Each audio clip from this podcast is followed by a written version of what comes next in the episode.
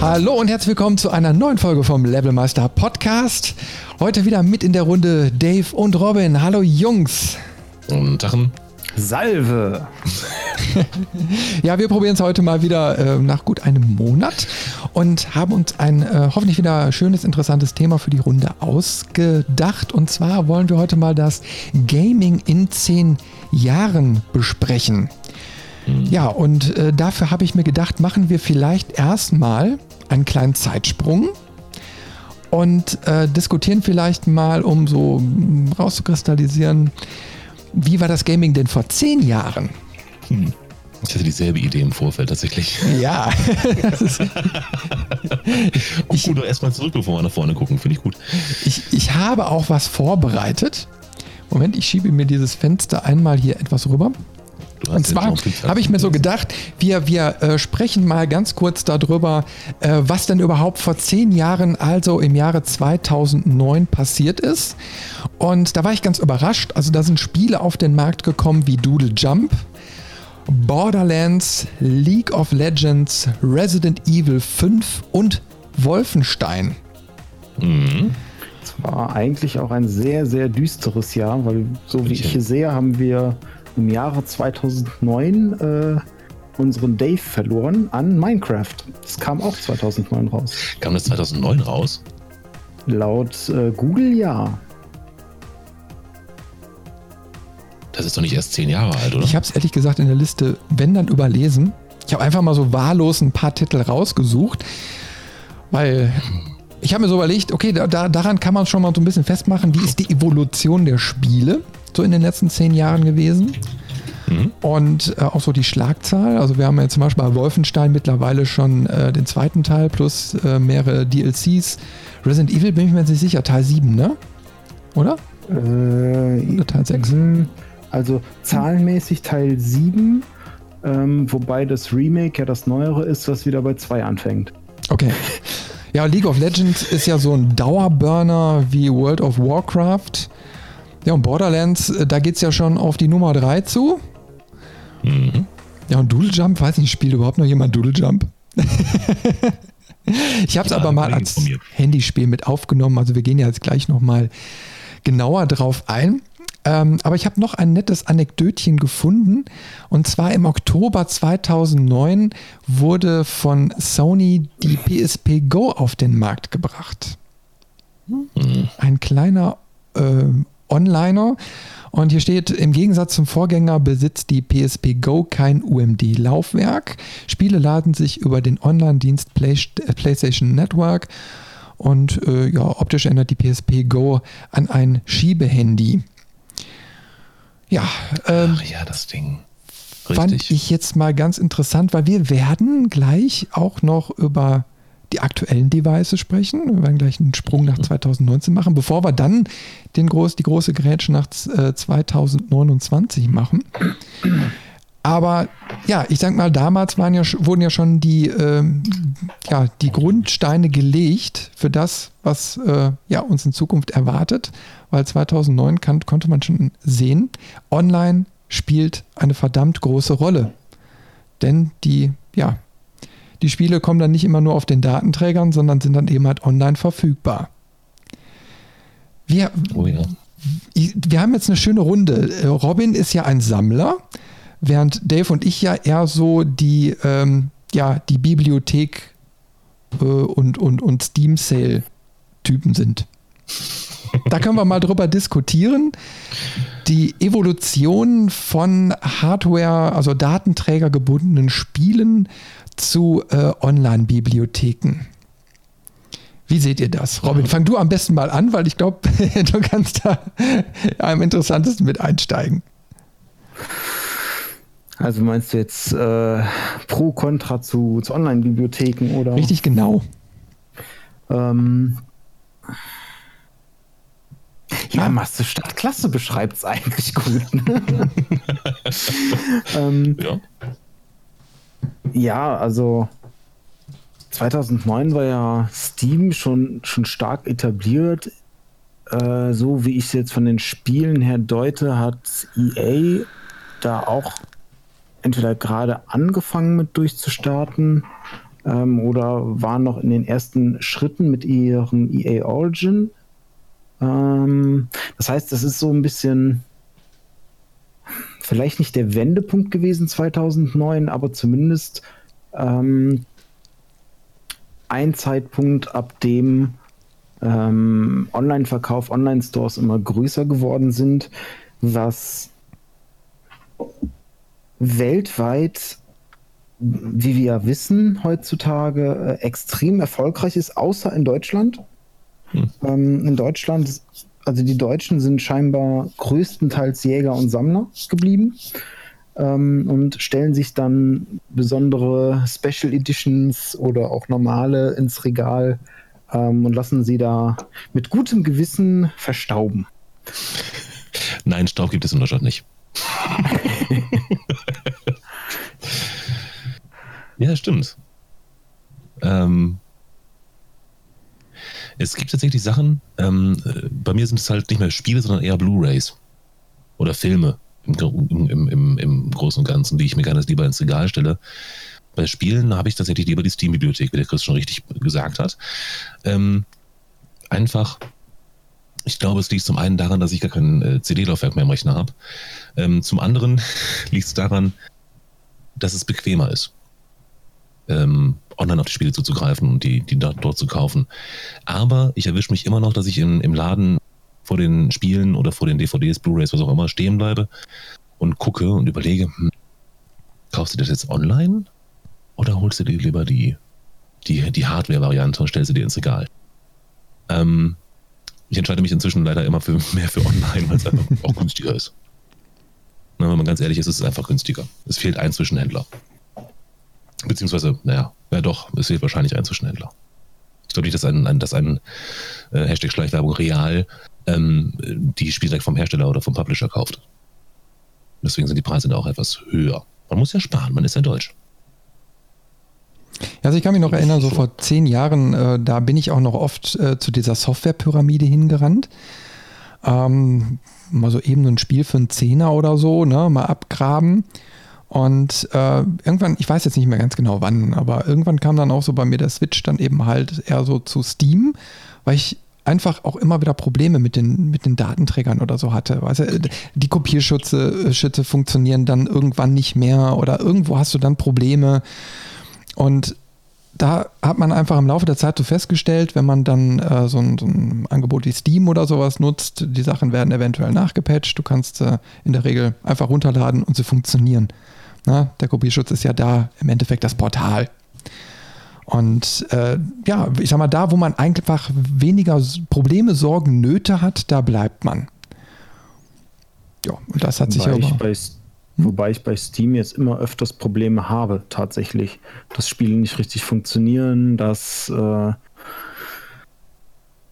das Problem in Kombination mit dem Spiel äh, Probleme für den Rechner macht. Äh, diverse Abstürze, äh, Freezes, die sich nur noch durch einen äh, Kaltstart des Rechners äh, beheben lassen, ähm, Sachen, die einfach nicht supported werden oder ähm, bei ein, zwei Spielen auch, die ein Bug haben, der bekannt ist, der sich in allen möglichen Versionen recht einfach beheben lässt, weil man einfach nur eine Datei, ähm, in, also ähm, in einer Textdatei eine Zeile ändern muss. Ähm, und das kannst du bei Steam aber nicht, weil diese Datei da nicht auf deinem ähm, oder in deinem Zugriff ist, weil Steam dann sofort sagt, oh hier, guck mal, eine kaputte Datei, die muss ich sofort wieder ersetzen und reparieren und dadurch wird das Spiel unspielbar. Also da ähm, scheint es doch dann mittlerweile immer mal so kleinere Probleme zu geben, die mich aber dann ähm, beim, bei manchen Spielen, vor allem bei, bei älteren Sachen oder so, doch eher dann äh, auf andere Portale zugreifen lässt, die das einfach besser hinkriegen als Steam. Hm. Ja, Steam ist jetzt auch nur ein Beispiel. Also wir haben jetzt mittlerweile eine sehr, sehr große Auswahl. Stimmt. Nur aus dem Chat kommt gerade noch von Game 8 die, die, äh, der Hinweis, Sammlungen sind ganz schön, wenn man den Platz dafür hat. Die Sammlungen nehmen so, viel, so schnell Platz ein, dass man eigentlich ein extra Zimmer dafür braucht. Haben wir nicht über. Das stimmt. Die ganze, der ganze Kram muss ja irgendwo hin. Muss mal eben husten, Moment. Ja. Das stimmt. Ähm, wobei ich auch finde, wenn man die physischen Kopien hat, ähm, also sprich sich so eine Sammlung aneignet, wie ich es jetzt bei der PlayStation auch mache, ähm, ich kaufe mir gar nicht mehr so viele Spiele, sondern die, die ich kaufe, das sind dann weniger, die spiele ich mehr, die spiele ich intensiver, die spiele ich eher mal durch, ähm, als bei meiner riesigen Steam-Bibliothek, wo 95% der Spiele äh, noch nie durchgespielt wurden und äh, wahrscheinlich irgendwie 20, 30 Prozent der Spiele, die ich da drin habe, ich noch nie installiert hatte. Okay, das ist was anderes, ja. Aber, äh, also nicht nur Hardware, sondern auch Software in dem Fall, äh, also Downloads in dem Fall. Ne? Bei dir zumindest jetzt. Genau, das ist bei mir einfach äh, begründet in so einer Wertschätzung ja. ähm, dem Spiel gegenüber. Und das war damals bei mir ja auch, wo ich mich dann für die PlayStation entschieden hat, hatte, ähm, eine bewusste Entscheidung, dass ich gesagt habe, okay, ähm, du möchtest jetzt nicht äh, alles konsumieren, was da rauskommt, weil es auch irgendwann zu viel wird, sondern du möchtest da so ein bisschen äh, die Spreu vom Weizen vorher trennen und dann aber die Spiele, für die du dich entscheidest, ähm, intensiv spielen und das richtig genießen. Also quasi ähm, vom, vom All-You-Can-Eat-Buffet zum äh, feinen äh, Drei-Sterne-Menü. Darf ich Madame einen Wein empfehlen? oh, Travier, Travier Fromage. Oh, oui, Baguette, ich stimme zu. ja, wir können ja mal so ein bisschen zusammenfassen. Also wir haben auf jeden Fall so in den äh, Nullerjahren haben wir erstmal so den Trend, dass auf einmal auf jeden Fall ein Wechsel stattfindet auf dem Markt, also dass eben halt nicht nur physische Datenträger eine Rolle spielen, sondern eben halt auch immer mehr Online-Portale, egal wie sie jetzt heißen. Und jetzt möchte ich den nächsten kleinen Sprung schon mal so einleiten, weil ich habe ein interessantes Datum dann noch gefunden, was nämlich dann 2011 passiert ist. Also gerade mal zwei Jahre später. Äh, und zwar, da kam jetzt Twitch auf den Markt. Hättet mhm. ihr das gedacht? dass es schon so lange auf dem Markt ist, nicht. Also acht Jahre ist schon anständig. Ja. Ganz kurz, nochmal zurück zu 2009, was mir gerade noch eingefallen ist. Ich habe gerade gelesen in der Vorbereitung, dass ähm, 2009 das erste Cloud Gaming gemacht wurde. Der erste Versuch damit. Aber das können wir mal so im Hinterkopf behalten für später. Das ist gut. Und, den, den Hinweis habe ich äh, nicht gefunden. Ja, ja da, auf das Thema Cloud Gaming kommen wir nämlich gleich noch. Deswegen da läuft ja alles ja. drauf hinaus, aber nicht nur. Richtig. Nee, gut, aber, aber wie gesagt, 2011 und ich meine, mit Twitch kann man ja eigentlich auch davon reden, dass so dieses Online-Streaming erstmal so richtig Fahrt aufgenommen hat, oder? Also empfinde ich mhm. so. Also das war so ja. der Schlüsselmoment, wo es dann so richtig durch die Decke ging. Auch gerade das Game-Streaming. Ja. Ist Twitch ist ja nicht die Plattform dafür, ne? Das stimmt, aber es ist die Frage, ob sich ob es das von Anfang an war oder ob sich das dahin entwickelt hat. Ähm, nee, es hat sich dahin hin entwickelt, klar. Ich meine, so, so, so, eine Plattform muss sich auch erstmal etablieren. Aber äh, wir haben da auf jeden Fall wieder so einen Punkt, wo man merkt, okay, das, das Ganze entwickelt sich weiter. Also jetzt, wir haben ja vorher sehr stark nur YouTube gehabt. Und jetzt haben wir eine weitere Plattform, die einen ganz anderen Fokus nochmal bietet. Also wirklich erstmal nur Gaming. Und die Leute entdecken das für sich und sagen, okay, ich möchte mein, meine Spiele, mein, mein, meinen Spielfluss möchte ich mit anderen teilen. Und der Rest ist ja dann so Step by Step dazu entstanden, wie genau das, was wir heute machen, dass wir eben halt in einem äh, Chat-Kanal bei Twitch auch äh, senden und äh, dann eben halt so live mit der ganzen Zuseherschaft äh, dann diskutieren können. Ähm, aber das ist auf jeden Fall schon mal ein interessanter Meilenstein, finde ich. Hm. Ich stelle mir nur gerade diese Frage, ob, ob, dann, äh, ob es, äh, ich stelle mir nur gerade die Frage, ob Twitch von Anfang an ähm, tatsächlich eine reine Spiele-Stream-Geschichte war oder äh, ob es schon von Anfang an ja diese Real-Life-Streamer gab. Weil es ist, glaube ich, auch erst seit kurzem, dass da Leute Twitch nutzen, um sowas zu machen wie wir jetzt gerade. So vom Gefühl her. Ja, ja, ja. Twitch die, die, die, immer im Kopf. Ne? Reines Gaming. Ja, richtig, genau. Also die, die Kategorien kamen ja so im Nachgang. Also wo dann, ja. ich glaube, letztes Jahr oder so wurde ja auch erstmal in den Pressemeldungen dann so verkündigt, ah, wir haben jetzt eine Creative äh, Section und keine Ahnung. Ähm, also dass einfach noch mehr Unterrubriken geschaffen werden. Mhm. Genauso wie Musik. Ich glaube, das ist jetzt gerade sehr aktuell noch. Ich glaube, das vielleicht sogar erst von diesem Jahr. Also dass eine eigene Musikkategorie äh, auch abbilden. Und dann sieht man ja so, wo die Evolution da auch wieder hingeht. Na, man teilt also immer mehr. Hat jetzt zwar nichts mit Computerspielen als solches zu tun, aber trotzdem, man teilt sich mit. Stimmt. Und es macht Spaß. Definitiv. Ja, nee, also das habe ich so als nächsten Meilenstein äh, so gesehen. Und ähm, ich kann mich noch erinnern, also meine DSL-Leitung war zu dem Zeitpunkt äh, noch eine 16.000er, also eine stinknormale, also brutto. Netto waren es mhm. dann irgendwie 12, 13. Und ähm, dann passierte erstmal lange, lange Zeit nicht so richtig viel. Und dann 2015 kam ein Gerät raus, was vielleicht jetzt in diesem ganzen Diskussionszusammenhang auch sehr interessant ist. Und zwar der Steam Link. Ah, ja. Über den haben wir ja auch schon öfters mal gesprochen. Ich habe ja selbst zwei Stück von den Geräten. Und just vor ein paar Monaten wurde ja auch erst dieses Gerät eingestellt und es wird nicht weiter produziert, aber das Steam Link war dann der Versuch, ein In-Home-Streaming anzubieten, also dass man einen kleinen Kasten hat, den man an den äh, Fernseher im Wohnzimmer anschließt und der einfach das Monitorsignal vom Rechner aus rüberspult, dass man quasi mit dem Gamepad am Rechner zocken kann, äh, im Wohnzimmer zocken kann. Und ja, also ich sag mal, wenn wir da von vier Jahren äh, Bestand sprechen, ist das natürlich auch schon eine enorme Leistung. Und jetzt ist der Steam Link auch noch nicht mal verschwunden, sondern die Geräte sind mittlerweile so leistungsfähig geworden, dass sie einfach gesagt haben, hey, wir brauchen so einen Steam Link nicht mehr. Jedes äh, High-End-Smartphone kann, kann das ersetzen und haben einfach eine App rausgebracht. Fertig. Thema durch. Hm, geht auch. Das finde ich einen äh, wirklich interessanten Evolutionsschritt wieder. Also wir reden jetzt über drei, vier Jahre, wo dieses Gerät am Markt war. Und in dieser Zeit hat sich das Ganze so viel weiterentwickelt. Also wir haben äh, eben halt bessere WLAN-Standards bekommen. Äh, wir haben äh, ja auch eine schnellere Internetverbindung in vielen Teilen Deutschlands bekommen. So, äh, wo einfach, äh, ich sag mal, solche Geräte dann eben halt Sinn machen oder eben halt so eine App dann auf den Markt zu bringen. Mhm. Also es nimmt sehr, sehr schnell Fahrt auf und äh, entwickelt sich rasant weiter. Ihr stimmt mir zu. Ja, ja, ich, ich, nicke, ich nicke fleißig.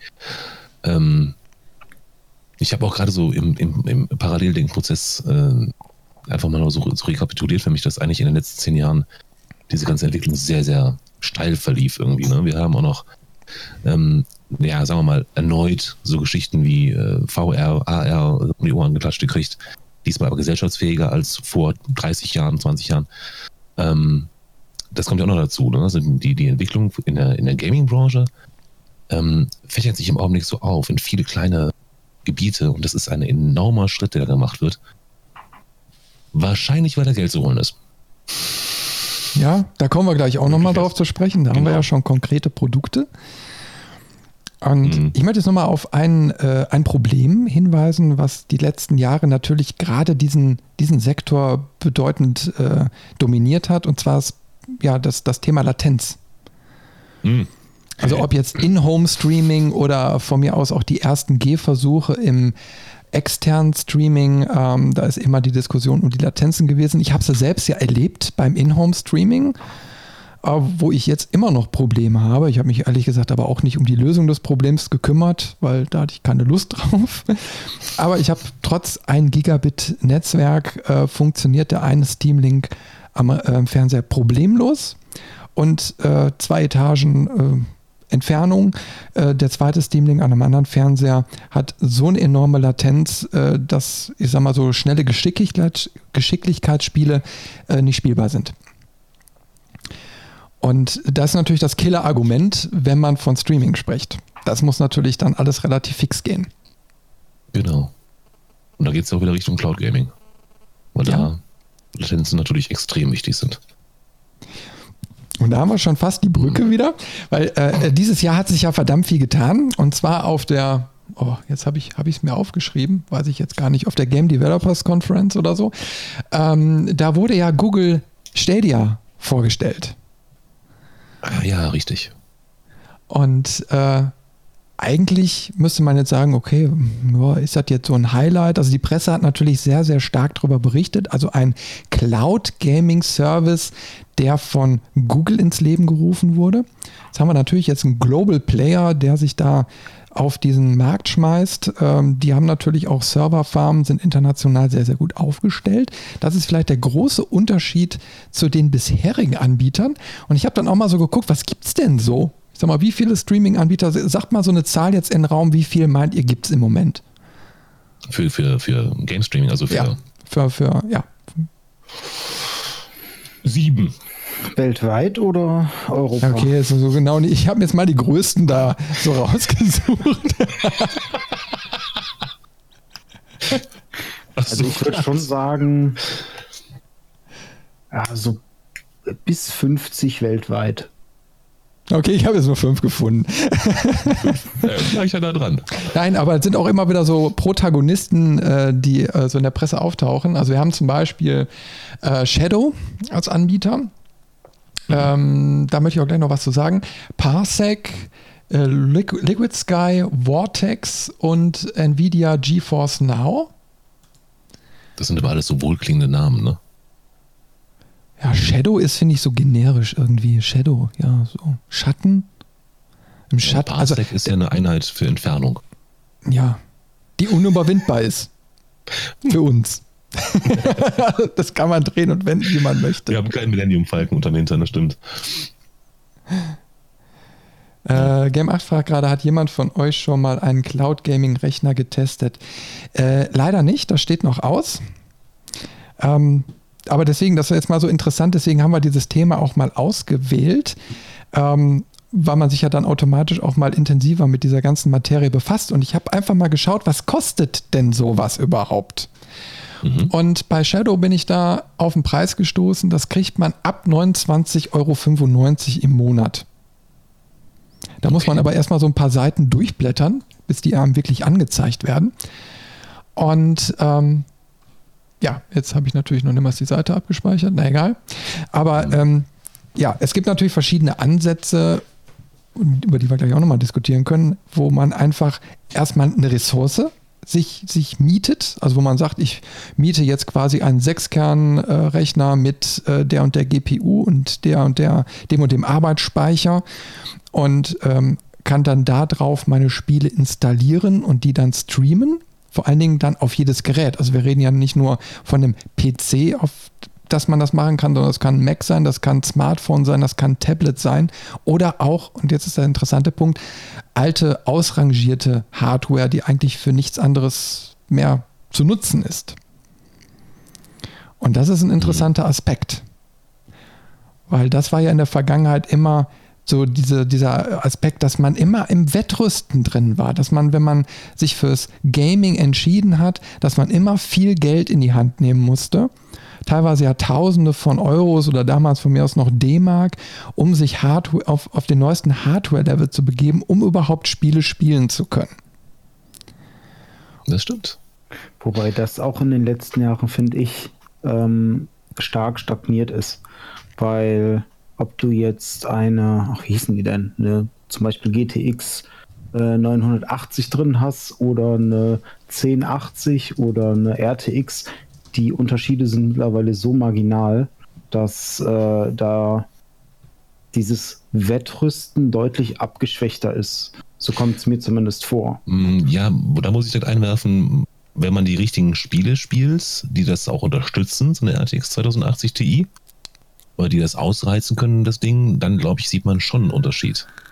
Aber das also ist ja momentan nur ein einziges Battlefield. Und da ja, äh, hm. Aber es werden noch weitere Folgen. Und äh, es gibt auch so Ansätze wie zum Beispiel ähm, bei Minecraft. Ne, die haben jetzt einen neuen Shader-Mod rausgebracht. Der ist so ressourcenfressend, dass selbst in 2080 Ti ins Knie geht. Und das will schon was heißen. Und ähm, die Entwicklung geht auch eher dahin, schätze ich mal, dass man also die, die Hardware, die vorhanden ist, auch wirklich ausreizt und nicht nur für Kryptowährungsfarming genutzt wird. G8 schreibt gerade noch, äh, Problem bei den Diensten ist meiner Meinung nach, dass man ohne Internet komplett aufgeschmissen ist. Geht es mal nicht, schaut man in die Röhre. Bei Steam und Co. hat man äh, bei fast allen Spielen die Möglichkeit, zumindest offline zu spielen. Ja, und das ist ein, das ist ein wichtiger Punkt. Ja. Hm.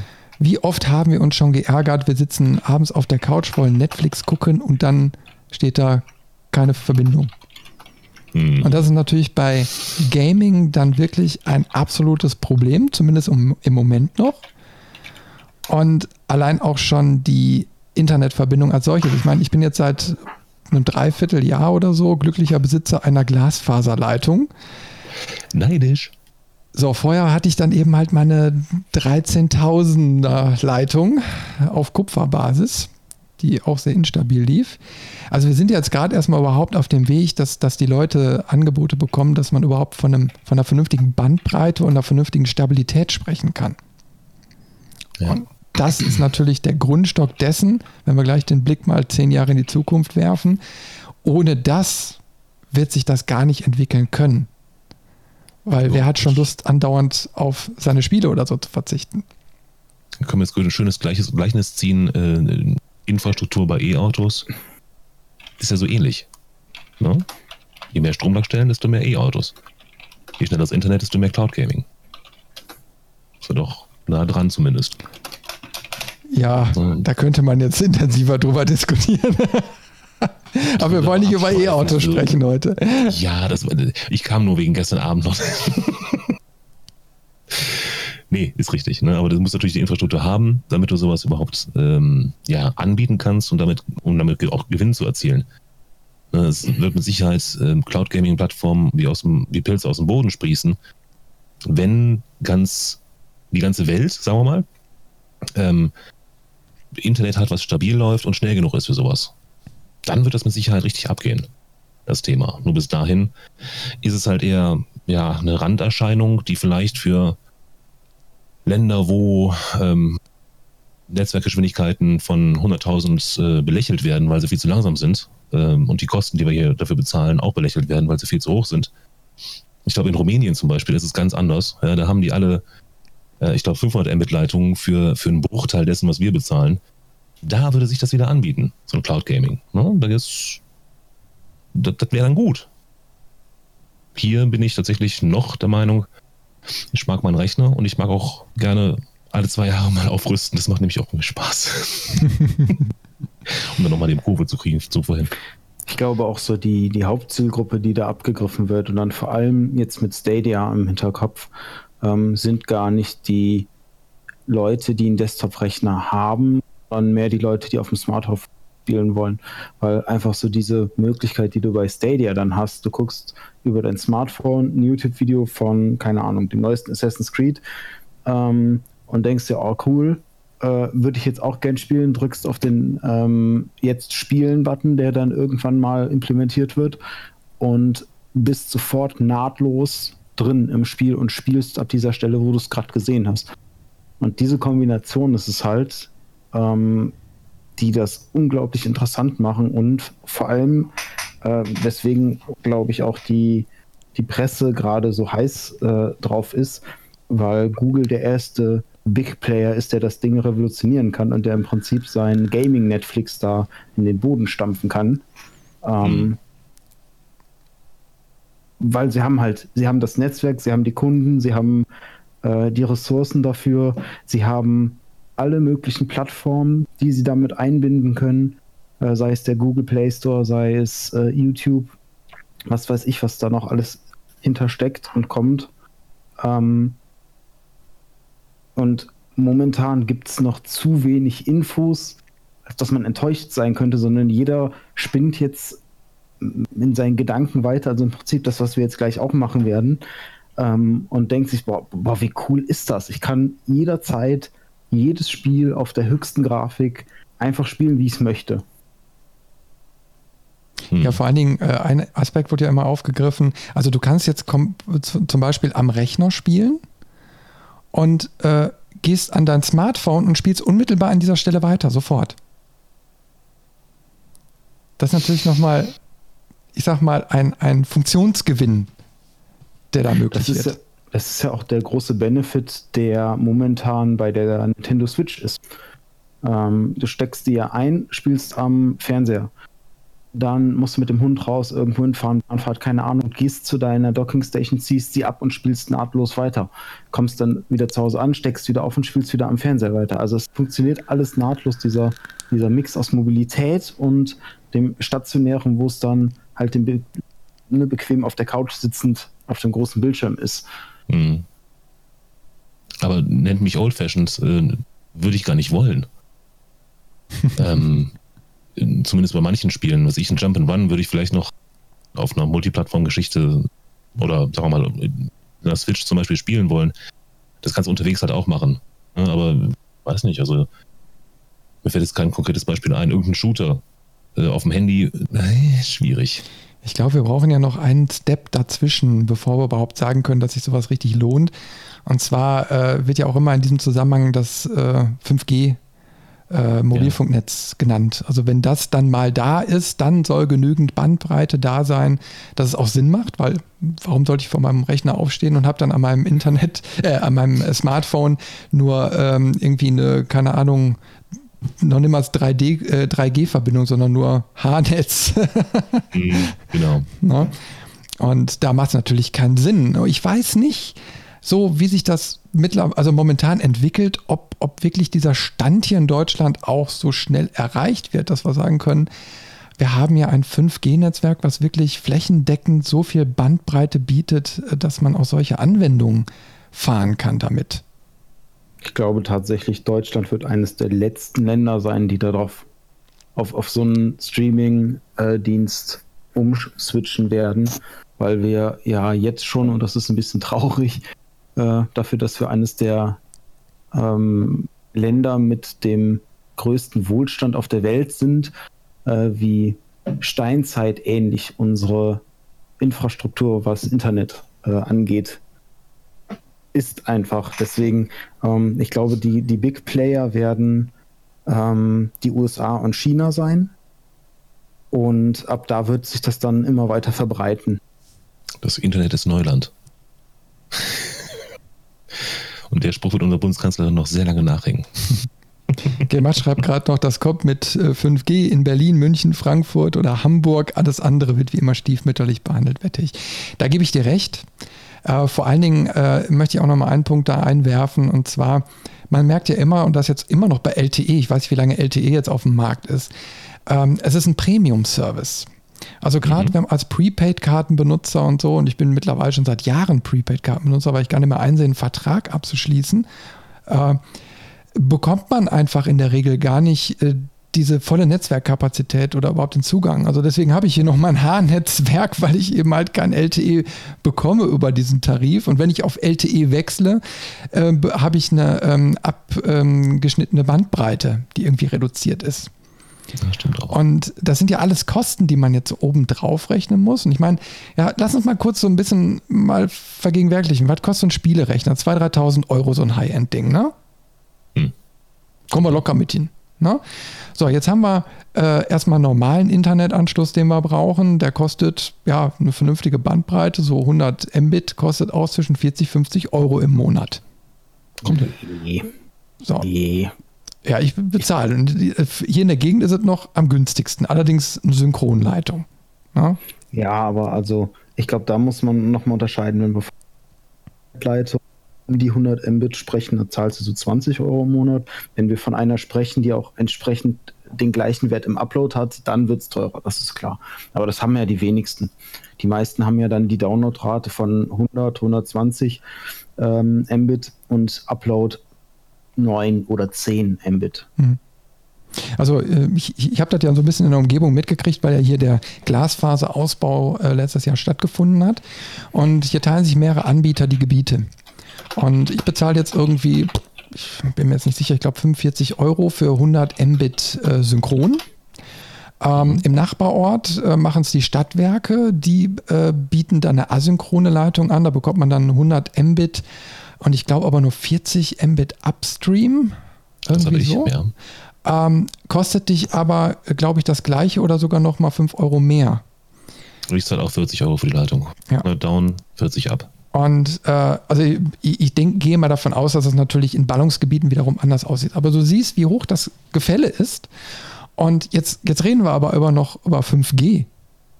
Wenn du wirklich dann sagen möchtest, ich habe jetzt hier so einen so äh, Dienst wie Google Stadia und das möchte ich jetzt äh, nutzen, so, dann brauchst du natürlich auch noch einen Premium-Vertrag, wenn dann endlich mal 5G ist. Und dann muss natürlich auch die Ausbaustufe erreicht werden. Und äh, wie stiefmütterlich das schon bei LTE vonstatten gegangen ist, da bin ich mir echt unsicher, wie sich das in den nächsten Jahren verhält. Oder alternativ das WLAN-Netz weiter ausbauen. Ähm, da war ja auch vor ein oder zwei Jahren ähm, bei Unity Media, die waren mal in den Schlagzeilen damit, dass die ähm, deren Router quasi automatisch ein zweites WLAN-Netz aufmachen, als Hotspot, den auch Passanten, die dann vor dem Haus äh, herlaufen, nutzen können und du dem aktiv widersprechen musst, wenn du das nicht möchtest. Was die Telekom übrigens auch macht.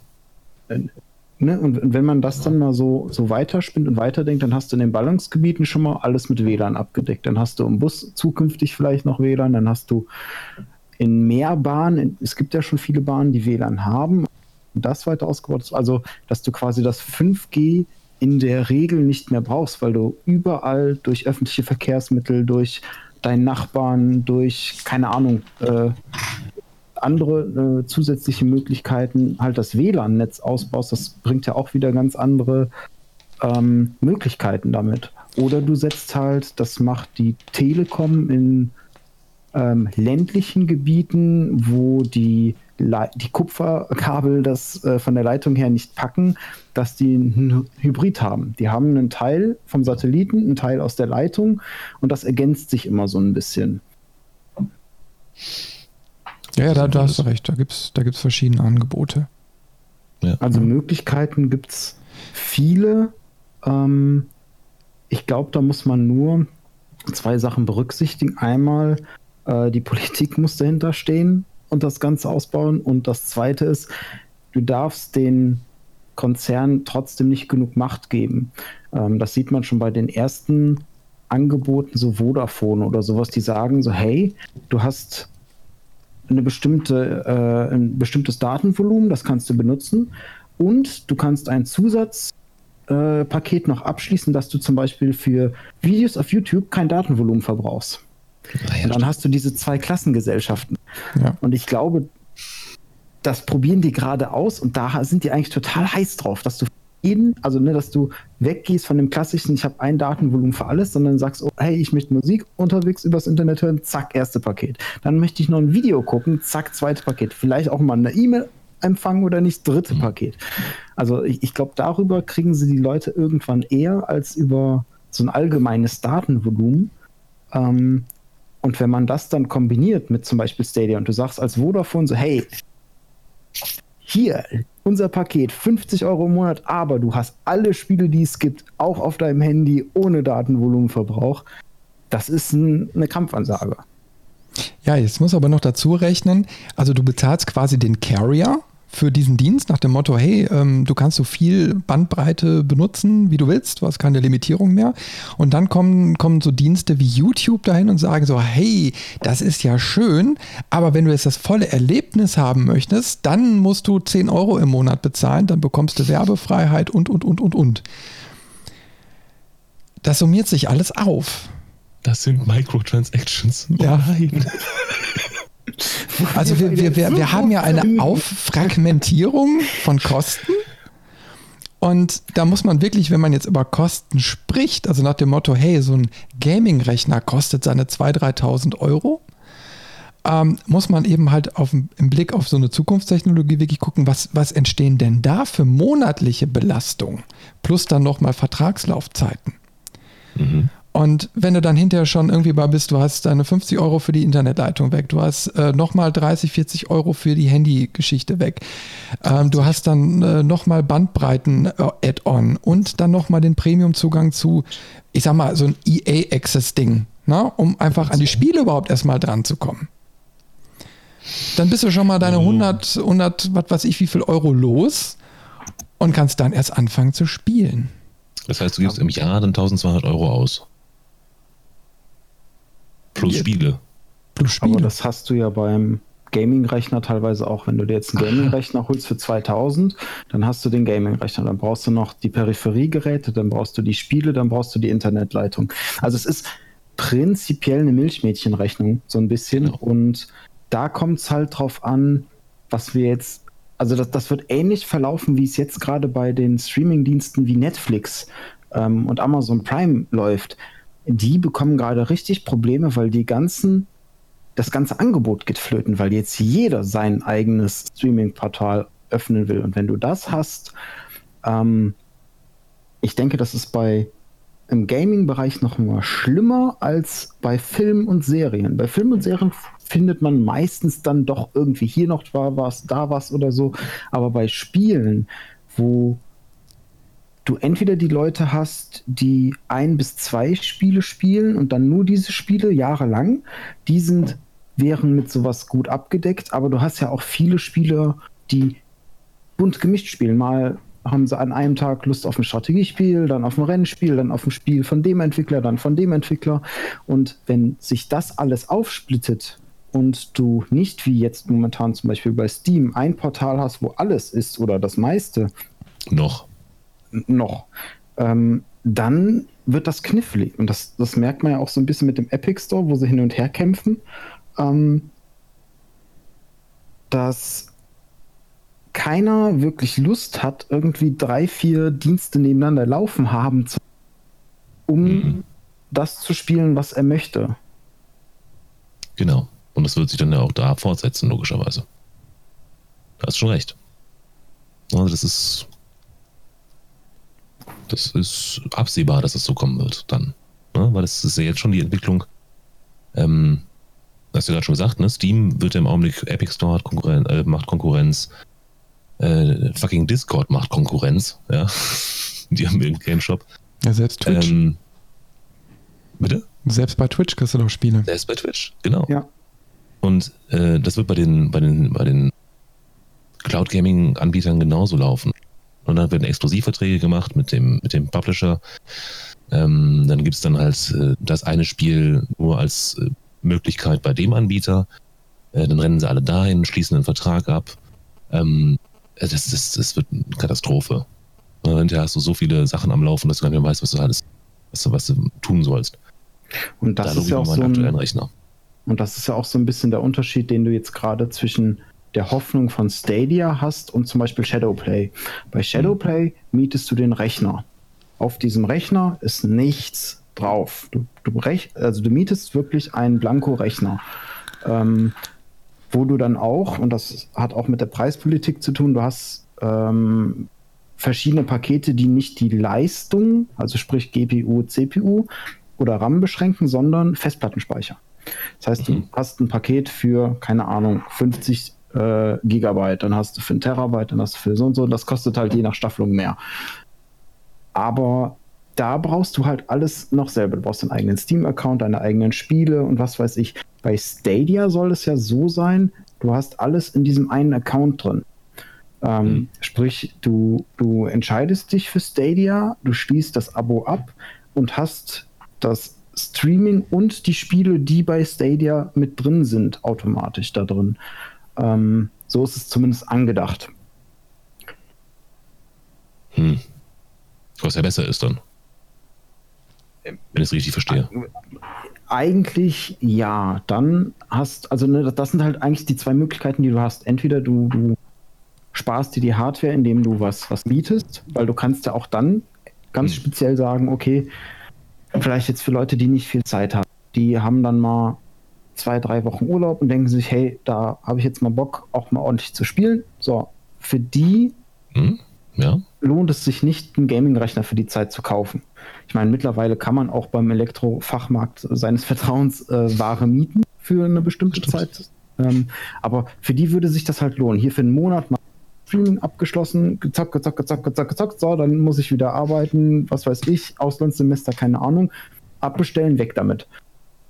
Ähm, ich glaube, für, die, für diesen Hardcore-Gamer-Kern wird das schwer, weil, ne, wie du auch schon gesagt hast, Dave, die stellen sich die Rechner ja gerne zusammen. Die sitzen Oh ja. Und haben die neuen Teile da, dann werden die alle einzeln noch zusammengebaut und hier wird geguckt, kann ich da übertakten, was kann ich da noch machen? Und das ist ja, das ist ja ein Hobby. Äh, wie der, der, äh, keine Ahnung, der, der Autoschrauber oder der Typ, der im Keller mit seinen Modelleisenbahnen spielt, die er selbst gebaut hat. Und das ist allen Variationen. gleich ist.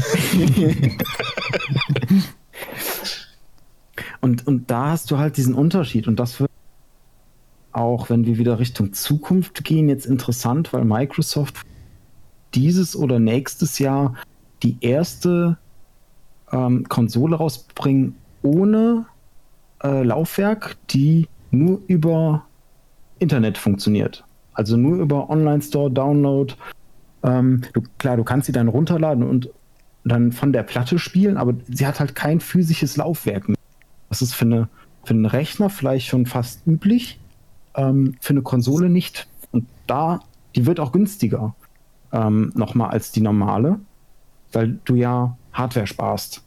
Ja. Ähm, die, die, soll auch wohl, habe ich gelesen, etwas schwächer sein auf der Brust. Ähm, aber das ist, glaube ich, so dieses erste mhm. Experiment jetzt in die Richtung, um einfach zu sehen, okay, wie viele Leute machen das, wie viele lassen sich darauf ein. Und dann werden auch die Spiele billiger oder? äh, ich glaube glaub an den. Die Publisher sparen dann ja enorme Kosten an, an, an Presskosten quasi für die, für die DVDs. Äh, das ist ja der helle Wahnsinn. Also was da an Geld gespart wird. Ich glaube mal, dass das Unverdient. Dass, dass, dass das nicht weitergeben oder zumindest nicht in dem Maße. Aha. Ja, komm, du musst ja auch den Preisverfall sehen. Ne? Ich meine, damals hattest du äh, Spiele, dass die eigentlich ein relativ, also damals so 80er, 90er, äh, hatten die Spiele einfach ein, ein stabiles Preismodell. Und äh, mittlerweile wird es ja verramscht. Also ich meine, es gibt auch Spiele, die zwei Monate auf dem Markt sind und dann auf einmal von 60 Euro auf 10 Euro runterplattern. Mhm. Nach dem Motto, wir, irgendwie wollen wir noch versuchen, doch noch was vom Kuchen abzukriegen und den Verlust so gering wie möglich zu behalten. Und ähm, ja, was willst du dann da noch, äh, ich sag mal, runterrechnen? Da bist du einfach nur froh, dass du dieses Risiko nicht mehr hast. Mhm. Tja, also ich weiß nicht, ob das, ob das, ob das, äh, also klar, es macht für, den, für die Hersteller, für die Produzenten dieser Konsole natürlich Sinn, die, die äh, Laufwerke wegzulassen. Also du hast ein bewegliches Teil weniger, was Geld kostet in der Produktion. Ähm, du kannst die Spiele gleich teuer lassen, obwohl sie gar nicht mehr pressen lassen musst oder ne, die Verteilungskosten auch weg sind. Ähm, es gibt da für, den, für die Produzenten des Ganzen eigentlich nur Vorteile, so wie ich das im Augenblick durchdacht habe. Hm. Ähm, Game 8 schreibt noch, äh, wenn man die Spiele nur digital hat, kann man sie nicht mehr weiterverkaufen. Ja, das ist natürlich auch das ein. Auch richtig. Ne? Ja. Also klar, ich meine, mich stört es jetzt nicht, wenn ich ein Spiel für einen Fünfer oder einen Zehner in meine Steam-Bibliothek verewigt habe, dann möchte ich das gar nicht mehr loswerden, selbst wenn ich es nicht spiele. das ist ja diese Sammelleidenschaft. Aber klar, ich meine, reden wir jetzt mal über so ein Vollpreisspiel von 50, 60 Euro, gerade für die, für die äh, Konsolen. Ähm, und ich merke, boah, ich habe da keinen Bock drauf, das macht mir keinen Spaß oder ich habe es jetzt einmal durchgespielt und danach ist wirklich die Lust komplett vergangen. Ja, dann macht es natürlich Sinn, es weiter zu verkaufen. Und bei den digitalen Downloads ist da nichts, ne? Ja, ist aber bei den Hardware-Versionen eigentlich hier und da zumindest genauso, weil du musst ja, musst ja manchmal die Spiele mit deinem Konto verkaufen.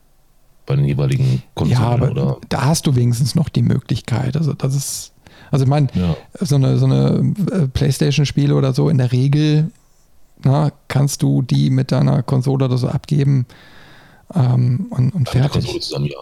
Hm. ja, ich meine, die müssen ja, sind ja zwar vielleicht auf deinen Account mit Speicherstand oder sowas angemeldet, aber die kannst du ja weitergeben. Na, okay. so dann kann eben halt immer nur ein Account spielen. Hm. Schwierig, finde ich. Also ja. vermissen würde ich es nicht. Also wenn, wenn, wenn ja. Datenträger weg sind, also weil ich habe meine alten Spiele, die sind schon längst im Karton und gehen Richtung äh, Dachboden. Äh, also das Thema ist für mich eigentlich schon abgeschlossen. Ähm, aber wie gesagt, so kritisch, und da können wir jetzt gleich, gleich mal so ein bisschen, wenn wir jetzt so zehn Jahre in die Zukunft blicken, mal drüber diskutieren, äh, ja, was ist denn eben halt, wenn man gar keinen Zugriff mehr darauf hat? Oder irgendeiner für dich beschließt, dass du da keinen Zugriff mehr drauf haben darfst. Ist noch viel interessanter. Ja, wie ist das mit dem Besitzverhältnis, ne? Richtig. Du besitzt die ähm, Spiele eigentlich nie. Das ist genau wie bei Steam. Ähm, wenn Steam jetzt den Laden dicht macht, dann hast du nichts mehr. Dann ist all dein Geld quasi verpufft. Du, du mietest dir nur das Recht an, ähm, dieses Spiel zu nutzen. Ähm, und zwar so lange, wie es die, die Vertriebsform gibt. Ähm, zumindest bei so Sachen wie Steam, bei so Sachen wie äh, zum Beispiel, die komplett DRM-frei sind.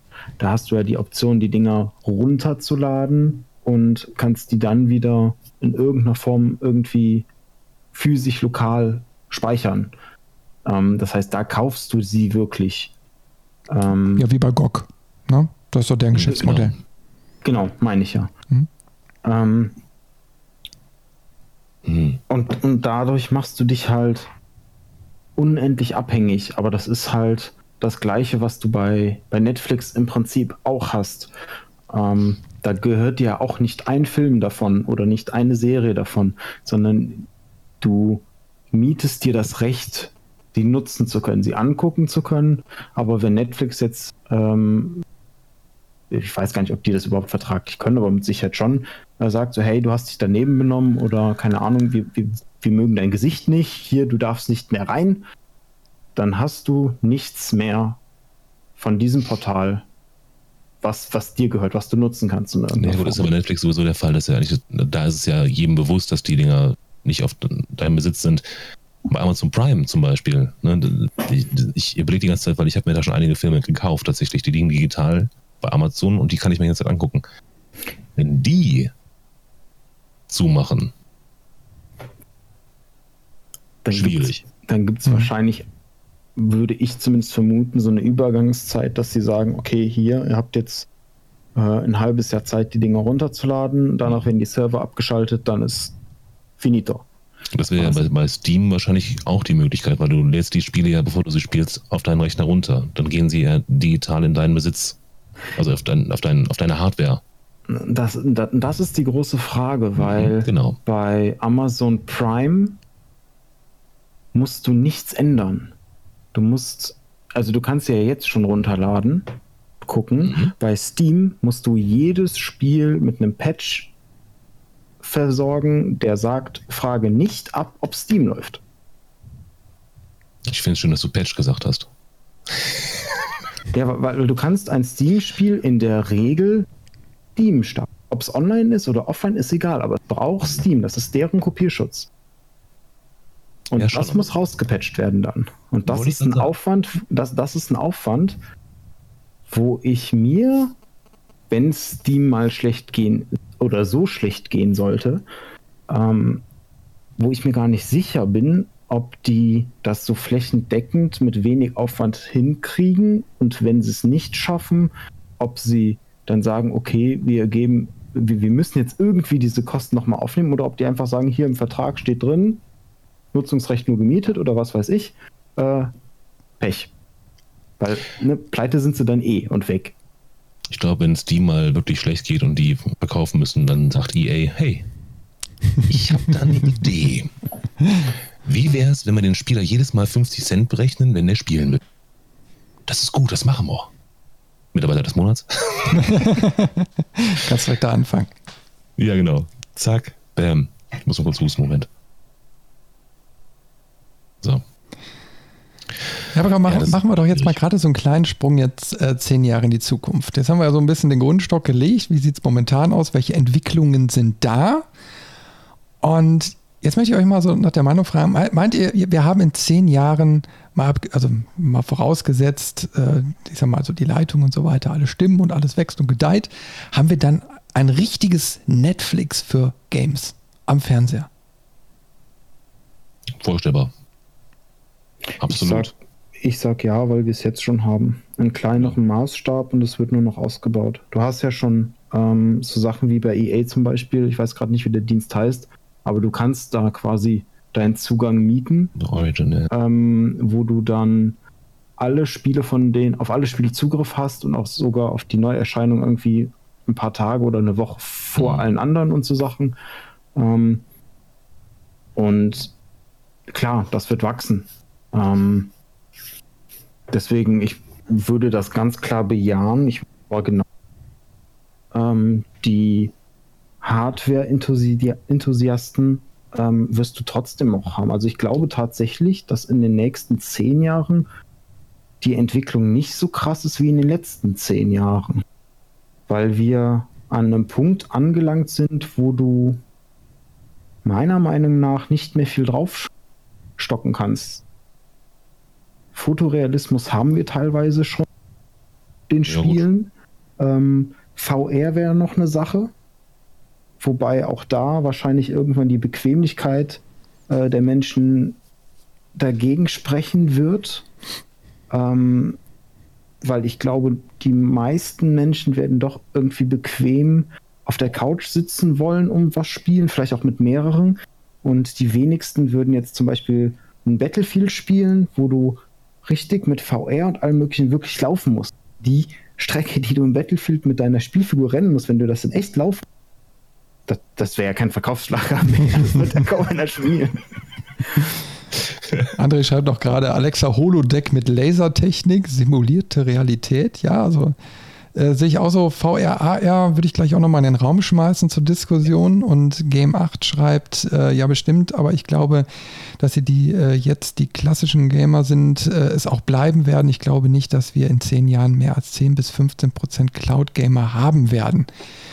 Ähm, ist eine interessante These, die ich, ich sag mal, auch unterstützen würde. Ähm, mhm. ich glaube viel mehr, und deswegen habe ich auch dieses Netflix-Beispiel so genommen, dass, ich sag mal, dieser Casual Gamer, dass sich dem neue Möglichkeiten eröffnen. Also die Leute, die einfach gar nicht die Lust haben, sich 2.000, 3.000 Euro vom Bankkonto zu nehmen, einen Rechner dahin zu stellen, der wie immer, wie jetzt hier auch in so einem Stream, immer Probleme macht, mhm. ähm, sondern du hast einfach nur deinen äh, Stick hinten im Rechn äh, im Fernseher drin, so auf der Couch. Du brauchst nichts installieren, gar nichts, du brauchst nur ein Knöpfchen drücken, wie jetzt bei Netflix, und das Spiel startet sofort.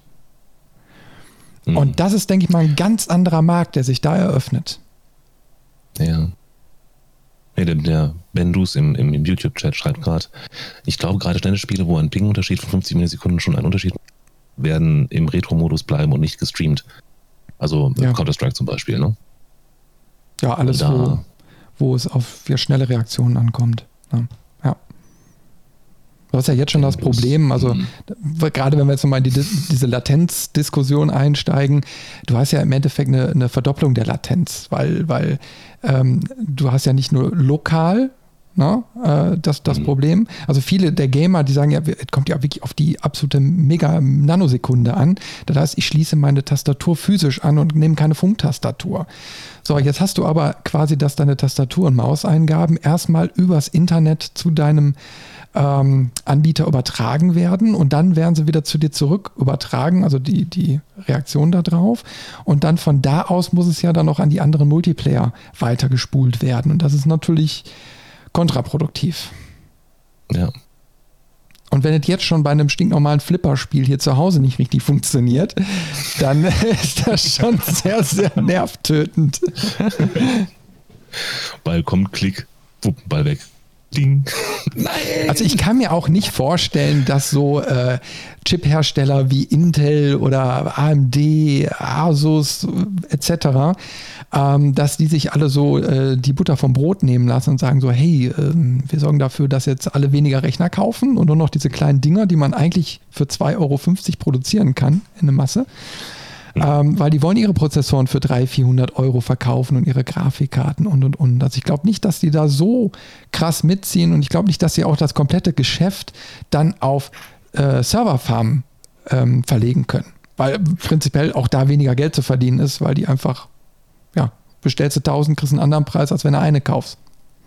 Wobei das glaube ich tatsächlich nicht. Ähm, ich glaube tatsächlich, die werden es gar nicht so krass merken, halt weil du hast Serverstrukturen, die die Leistung haben müssen. Das heißt, du kriegst da viele Chips verkauft, du kriegst unglaublich viel äh, Geld verdienen, die auch mit Konsolen. Also, dass ähm, die aktuelle PlayStation-Generation mit AMD-Chips versorgt ist und die nächste das auch wird, da leckt sich AMD die Finger nach. Das ist ein Riesen. Also auch in, es gab ja jetzt in den letzten Jahren so eine, so eine Spanne von zwei, drei Jahren, wo bei AMD nichts passiert ist, großartig. Das war vor den Ryzen ähm, CPU, äh, doch CPUs, die kamen, da, die hatten Grafikkartentechnisch nichts, die waren im Prinzip hat Intel die abgehangen. Und die konnten sich in dieser Zeit aber super über Wasser halten, weil die Konsolen produziert haben mit ihren Chips. Und dadurch haben sie es ja sogar geschafft, dann wieder aufzuholen und diesen Aufschwung mitzunehmen. Mhm.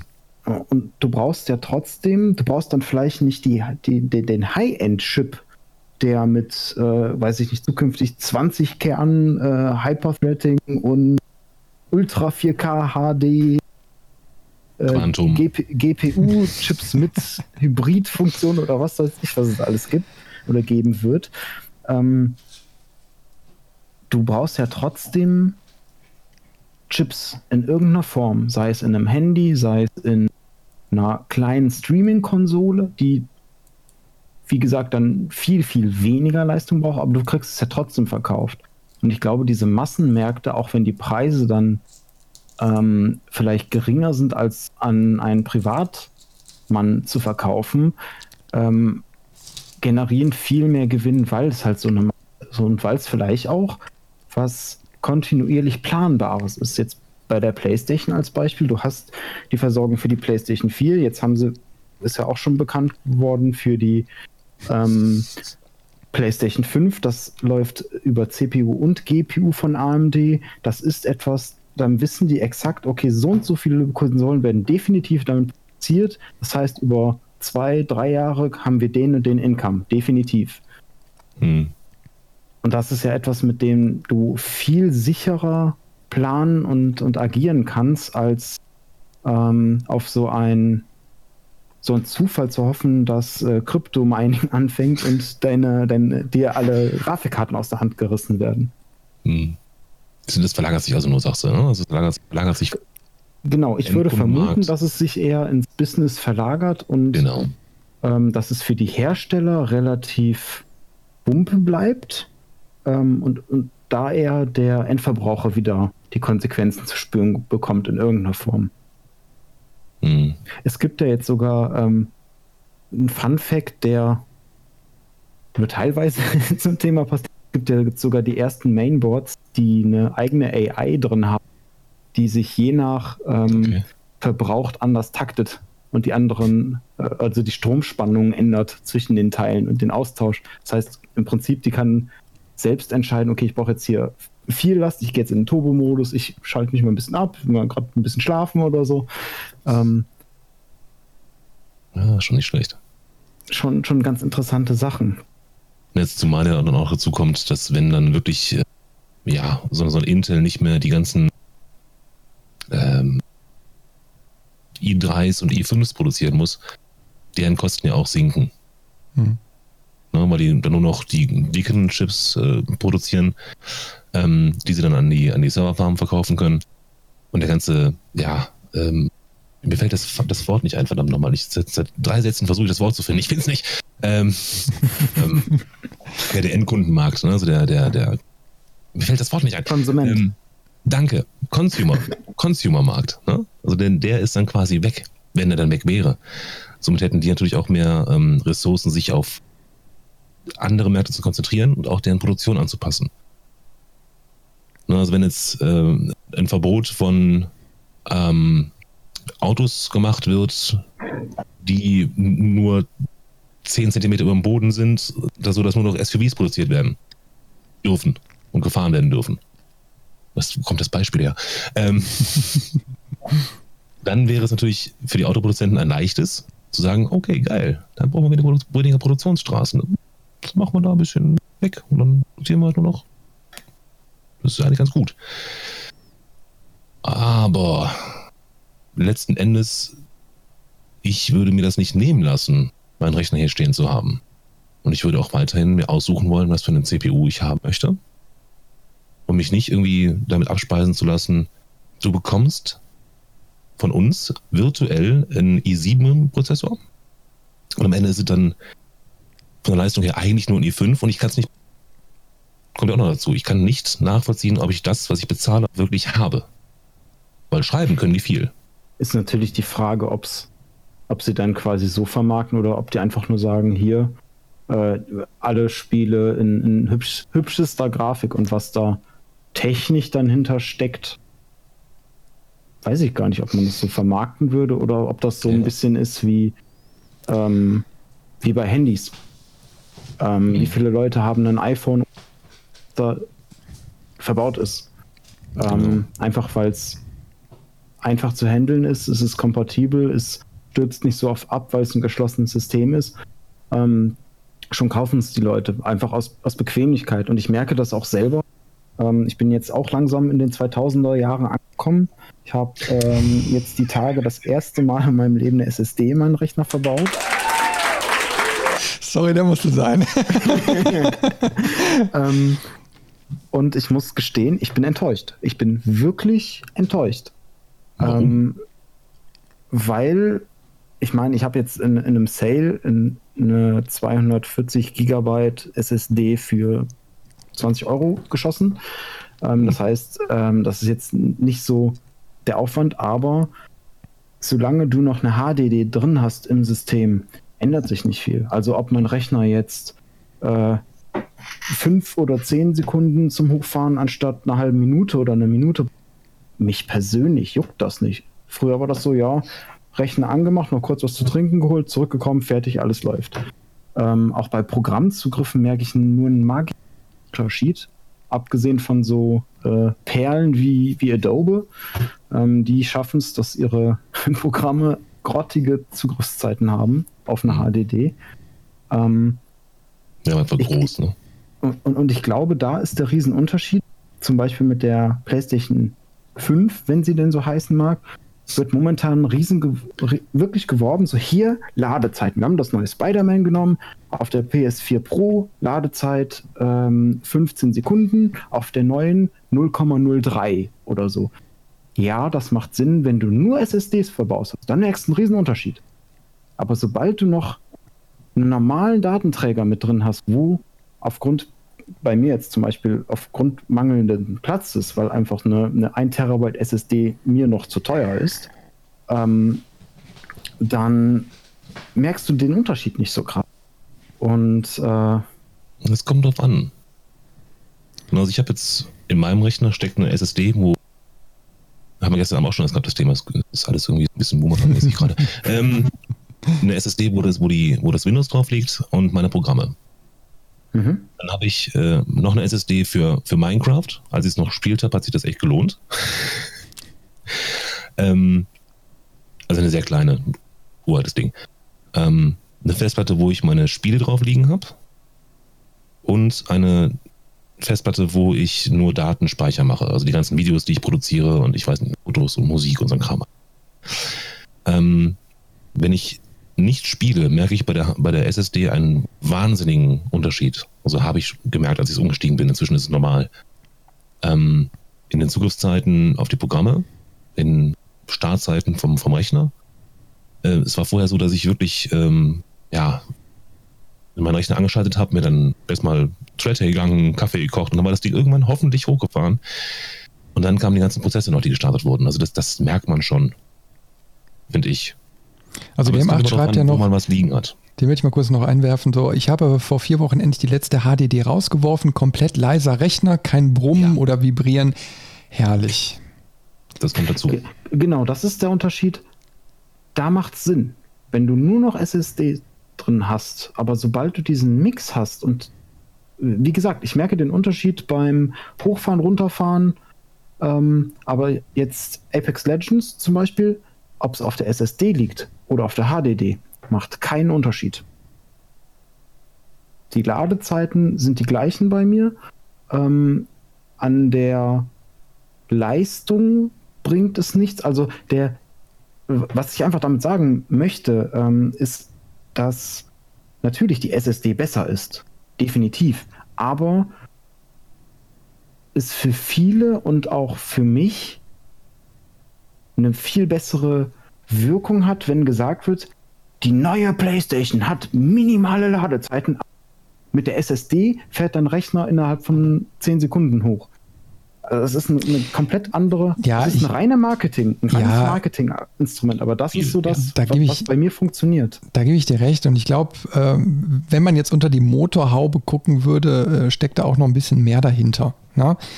Ähm, weil ich meine, um jetzt so, so, eine drastische Reduzierung der Ladezeiten äh, zu, hin, hinzukriegen, es ist ja nicht nur mit, damit getan, einfach eine SSD reinzuschrauben. Ne? Mhm. Also du musst ja den Code anpassen, du musst irgendwelche, ich sag mal, Vorladezyklen irgendwie so timen, dass, dass du da nicht viel von merkst, aber zum Beispiel Sachen in Speicher ausgelagert werden, um den Zugriff noch schneller zu haben. Weil so extrem megamäßig schnell sind SSDs ja nur auch nicht.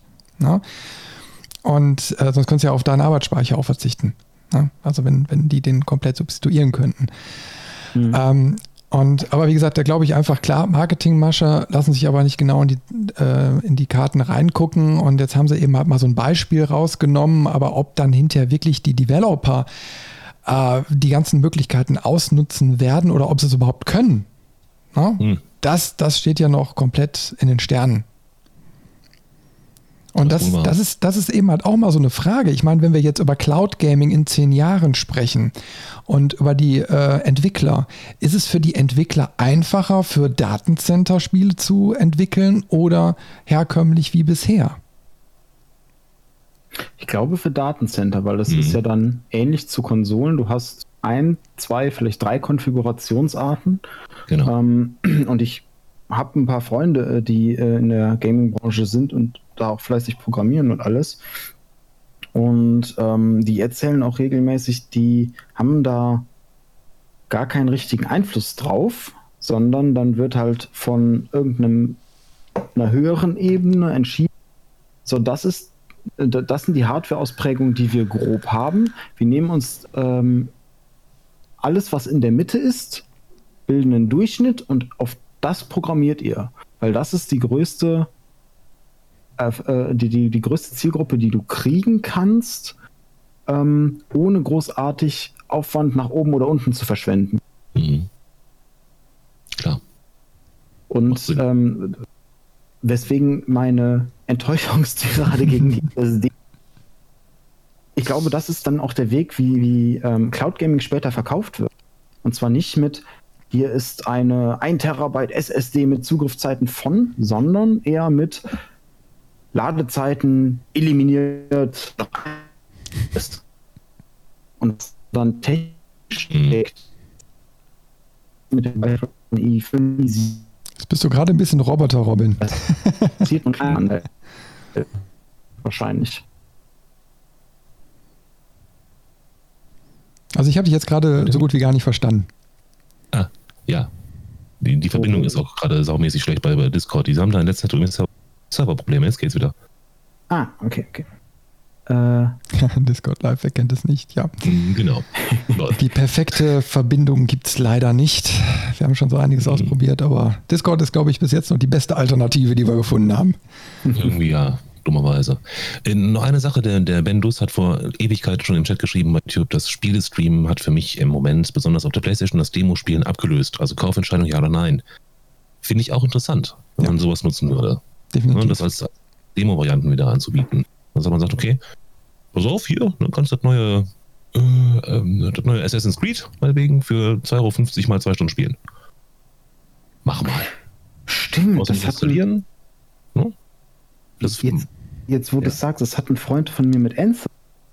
Der hat sich dann diesen EA-Pass geholt, hat mhm. Anthem für einen Monat gespielt und den wieder abbestellt, äh, weil er es halt nur dafür hatte. Ja. Und hat das dann halt in dem Monat durchgespielt und hat faktisch unterm Strich weniger bezahlt, als hätte er es sich gekauft. Das so kann man es auch machen. Das ist gut. ne? Also das ist auch eine Möglichkeit, wo es hingehen könnte, ne? dass man die, die Rückkehr der Demos mhm. ähm, quasi forciert, weil ich habe, glaube ich, seit stimmt nicht, jetzt muss ich lügen. Eins habe ich gespielt für den Kanal, was ich als Demo gefunden habe. Ähm, aber Ewigkeiten keine Demos mehr gespielt. Weil entweder kaufe ich es oder kaufe ich es nicht, weil Demos gibt es einfach nicht mehr. Also bei mir haben einfach so die Streams das Ganze so ersetzt. Äh, ja. Vor allen Dingen, weil der Unterhaltungsfaktor und der Einstieg äh, ein bisschen schneller vonstatten geht. Also ich meine, ein guter Streamer ne, macht einfach Spaß zuzugucken. Und äh, ich habe ich hab vorhin noch ein Spiel reingeguckt, das ist irgendwie reingetrudelt. Äh, Dave, hatte ich dir geschickt. Wie heißt das nochmal? Silence, äh, Silence irgendwas? Ja, ja, ja. ja. Moment. Ich, ich gucke schnell nach. Ich habe das Handy hier. Ja, ich auch. Wer schneller? Ah, Fatal Silence. Genau, genau. Und ähm, nee, äh, da habe ich dann mal eben kurz äh, so in, in Let's Play da reingeschaut äh, vom Early Access und habe direkt so gemerkt, ja, okay, ähm, sieht cool aus. Also würde mich jetzt ansprechen. Survival Game, Koop. Wir spielen gerade The Forest. Äh, wenn wir da mal irgendwann keinen Bock mehr drauf haben, vielleicht ist das mal eine interessante Abwechslung. Vor allen Dingen so Setting ein bisschen wie Frostpunk. Ne? Also da können wir so mehrere Sachen miteinander verknüpfen. Ähm, so, und äh, finde find ich äh, klasse. Und, und, aber trotzdem, ich sag mal, gewisse Demos machen Sinn.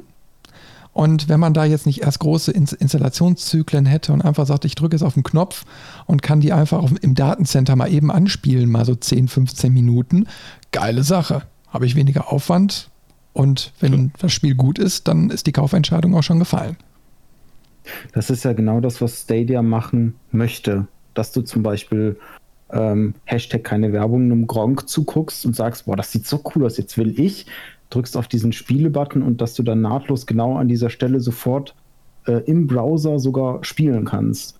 Das ist ja so das Ziel, was sie haben. Ob sie es mhm. äh, schaffen, ist wieder was anderes.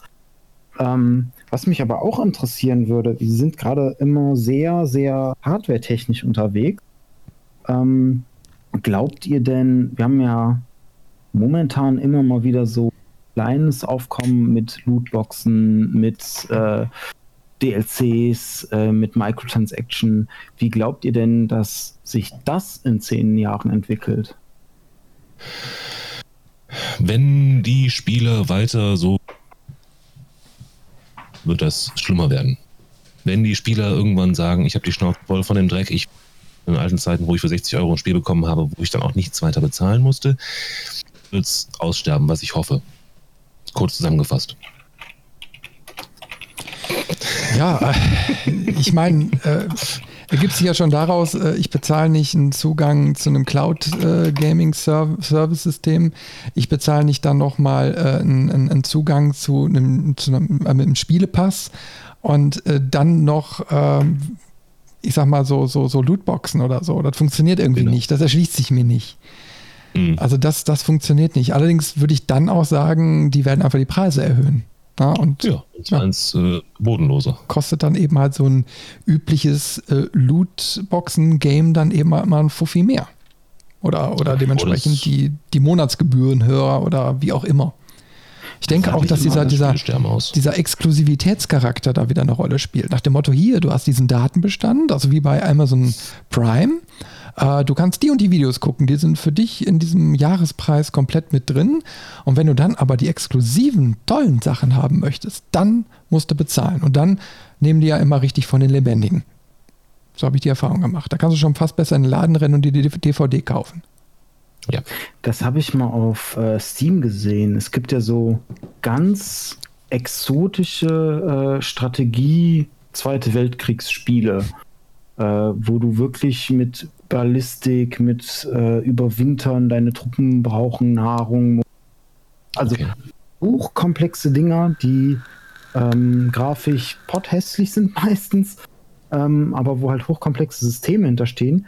Und da habe ich es dann mal über, über die GameStar irgendwie, die haben mal so drei, vier davon vorgestellt, was echt interessant war, mal, mal so zu sehen, weil es da echt viel, oder was heißt viel ist, es gibt da eine feste Fanbase, die auf genau solche Spiele richtig Bock hat, wo du quasi ähm, die, den, äh, bei, bei jedem Schuss der, der, die Windrichtung mitberechnet wird oder was weiß ich, was drinsteckt und die kosten A, die Spiele in Schweinegeld und die DLC teilweise über 100 Euro bei Steam. Also das ist wirklich krass, was da an Geld über die Ladentheke geht für so, eine, für so ein Nischenprodukt. Was dann aber auch gekauft wird, ist erstaunlich daran. Also, sie würden es ja nicht machen oder mehrfach wenn es dann nicht gekauft werden würde. Und das finde ich gerade sehr erstaunlich. Ja, und das, das, das, sieht man auch bei einem populäreren Beispiel, so ähm, Star Citizen zum Beispiel. Wie viele mhm. Leute haben da teilweise wirklich Tausende an, an Dollar reingesteckt in ein unfertiges Spiel, wo noch nicht mehr sicher ist, meiner Meinung nach, ob es jemals rauskommt, ob es jemals fertig wird und ob es dann die Qualität hat. Und ich wollte gerade fragen, ist du was Neues? Ich habe nichts gehört. Aber das, das ist halt etwas. Ähm, stellt euch das mal vor, wenn, wenn das die Regel wird. Das heißt, du kaufst keine fertigen Spiele mehr, sondern du kaufst einen Baukasten und hoffst, dass in diesem Baukasten ein Spiel ist. da ist es. Gott sei Dank. Ich, ich habe übrigens, ich habe übrigens letzte Tage ein, äh, äh, wie heißt es, ein, ein Video gesehen über die Version 3.5. Also ich weiß nicht, wie aktuell das ist. Ähm, aber da hat derjenige dann einfach mal gezeigt, äh, prozedural generierte Welt. Ähm, du fließt quasi im Hyperspace mit deiner mit deinem Raumgleiter einen Planeten an, du tauchst in den Planeten ein und ähm, kannst quasi die komplette Planetenoberfläche anfliegen und hast überall Landepots und so und ähm, hast dann auch viele Möglichkeiten, irgendwo in Gebäude und so reinzugehen. Nicht überall, also ne, da wird, wird schon ausdifferenziert, aber es macht den, den Anschein einer wirklich äh, sehr komplexen und begehbaren Welt. Und ich stand da no echt so vorne so, 2. Ja, in geil. Ne? Also wenn es irgendwann mal fertig wird, dann, dann ist das schon atemberaubend. Ne? Mhm. Also, aber wie gesagt, da sind wir ja auch wieder so bei dem, bei dem Aspekt, ich meine, äh, äh, dann, da, da, hast du dann eben halt so diese, diese, ähm, äh, ja, worüber wird dann nochmal finanziert? Indiegogo nicht. Äh, na? Aber auf jeden Fall. Hm? Fick vielleicht? Wie viel? Was hast du gesagt? Mit, ich glaube, G. Ähm, das ist ah, okay, so ein, Feige. Okay, alles klar. Ja, also auf jeden Fall so Crowdfunding äh, funktioniert ja, denke ich mal, auch am besten, wenn du, wenn du so, so ein Setup hast, wie, wie jeder hier stehen hat, also mit dem Rechner und so. Du, du hast ja eine ganz andere Identifikation damit, als wenn du dich nur noch über so ein Gaming-Netflix äh, bedienen lässt. Ähm, in der Hoffnung, du, dass, dass so ein Titel dann da überhaupt auftaucht. Ich meine, so ein Entwickler muss ja auch erstmal Entscheidungen treffen. Mit wem arbeitet er zusammen? Bekomme ich die Kohle? Kann ich so eine Entwicklung dann stemmen? Und äh, also das wird, mich, wird sich mir auch nicht so richtig erschließen. Hm. Ich habe gerade äh, tatsächlich überlegt, ob es nicht sogar gut ist, wenn so diese, diese Cloud Gaming, um nochmal drauf zurückzukommen, ähm, weil ich glaube, dass sich viele Entwickler bei manchen Sachen entscheiden müssen, weil zu wenig Speicherplatz da ist. Na, man stellt sich vor, ich weiß nicht, so ein, so ein GTA 5 hat, glaube ich, 50, 60 Gigabyte, die es braucht. Was würden die machen, wenn die 150 oder 200 Gigabyte Speicherplatz zur Verfügung hätten? Jetzt Wie mal, groß könnten die Welten gemacht werden? Jetzt, jetzt mal, alles eingeführt werden? Jetzt mal eine Ups. Idee eingeworfen. Was wäre denn Hybridlösung? Wo man sagt, du hast ein, eine gewisse Basis auf deinem Rechner oder auf deiner Konsole liegen und äh, ein anderer Datenbestand ist eben halt online, der quasi simultan dazugespielt wird. Das gibt es ja auch schon in der Richtung zumindest Ubisoft, wo du beim Runterladen des Spiels von 40, 50 Gigabyte schon parallel anfangen kannst zu spielen. Ne, die laden jetzt zuerst die essentiellen Dateien runter und dann kannst du schon spielen, während er den Rest runterlädt. Das aber dann in groß, meinst du? Das in groß. Also ich wüsste jetzt nicht, wie man so weit technisch umsetzt. Also ist jetzt einfach mal so in die Glaskugel geguckt, aber äh, wenn du schon über Speicherplatz redest, ist das natürlich so ein interessanter Punkt, wo du quasi über die physische Installation bei dir vor Ort sicherstellst, okay, es wird alles schnell und reibungslos funktionell äh, laufen. Ähm, aber äh, gewisse Sachen werden dann eben halt simultan eingespielt oder wie auch immer. Mhm. Genau. Das könnte natürlich eine Möglichkeit sein. Hm. Meine ich kann, mich da jetzt, ich kann mich da jetzt aber auch vertun, aber ich meine, dass das bei Player Unknowns Battleground gemacht wird. Bei der Berechnung der ähm, Spielerposition und der, der Kugeln, dass die da mit irgendeinem Patch das mal geändert hätten, dass es vorher. Oh, ich kann auch keine Idee von mir mehr verkaufen. Alle haben es schon umgesetzt. Schlimm. Ja, gute Game 8 schreibt gerade, naja, aber Zeiten, wo 2000 unter 100 Euro kosten, ist es, glaube ich, nicht mehr so das Problem mit dem Spiel Speicherplatz, oder? Dann lade ich lieber einmalig runter als laufen, wenn ich spiele. Ja, ist natürlich richtig. Die andere Sache ist natürlich, ähm, aber das hatten wir, meine ich, in einem anderen Podcast schon mal, ich möchte gar keine größeren Spielwelten. Die sind mir jetzt schon zu groß. Ja, auch wieder ja, wahr. Ja, ja. Aber also irgendwann hast du so ein Spiel, das exakt so groß ist wie die gesamte Welt. Und du brauchst auch oh, genauso, du brauchst ein komplettes Leben, um die Welt zu erkunden. Spielst du dein Leben nur nach. So, jetzt muss ich die Wäsche machen. Oh, die Katze braucht was zu essen. Da kommen wir direkt zu Surrogates, der Film mit hier mit, mit Butze, Willis. Ne, wo die alle auf der Couch sitzen mit so einem Headset an und mhm. Handschuh, äh, Anzug und sowas und dann ihre Roboter durch die Gegend steuern. Das sind dann so ähnlich an wahrscheinlich. Aber mal ein Aspekt, der mir so gerade in den Sinn reingekommen ist. Ne? Ich meine, wenn wir jetzt uns äh, von physischen Datenträgern verabschieden und alles nur noch über äh, wohlpotente Netze läuft, äh, ja, wie sieht das denn in Schwellenländern aus? Kann ich, kann ich irgendwo in Äthiopien dann überhaupt nur noch, äh, noch äh, Spiele konsumieren? Macht man das momentan eigentlich?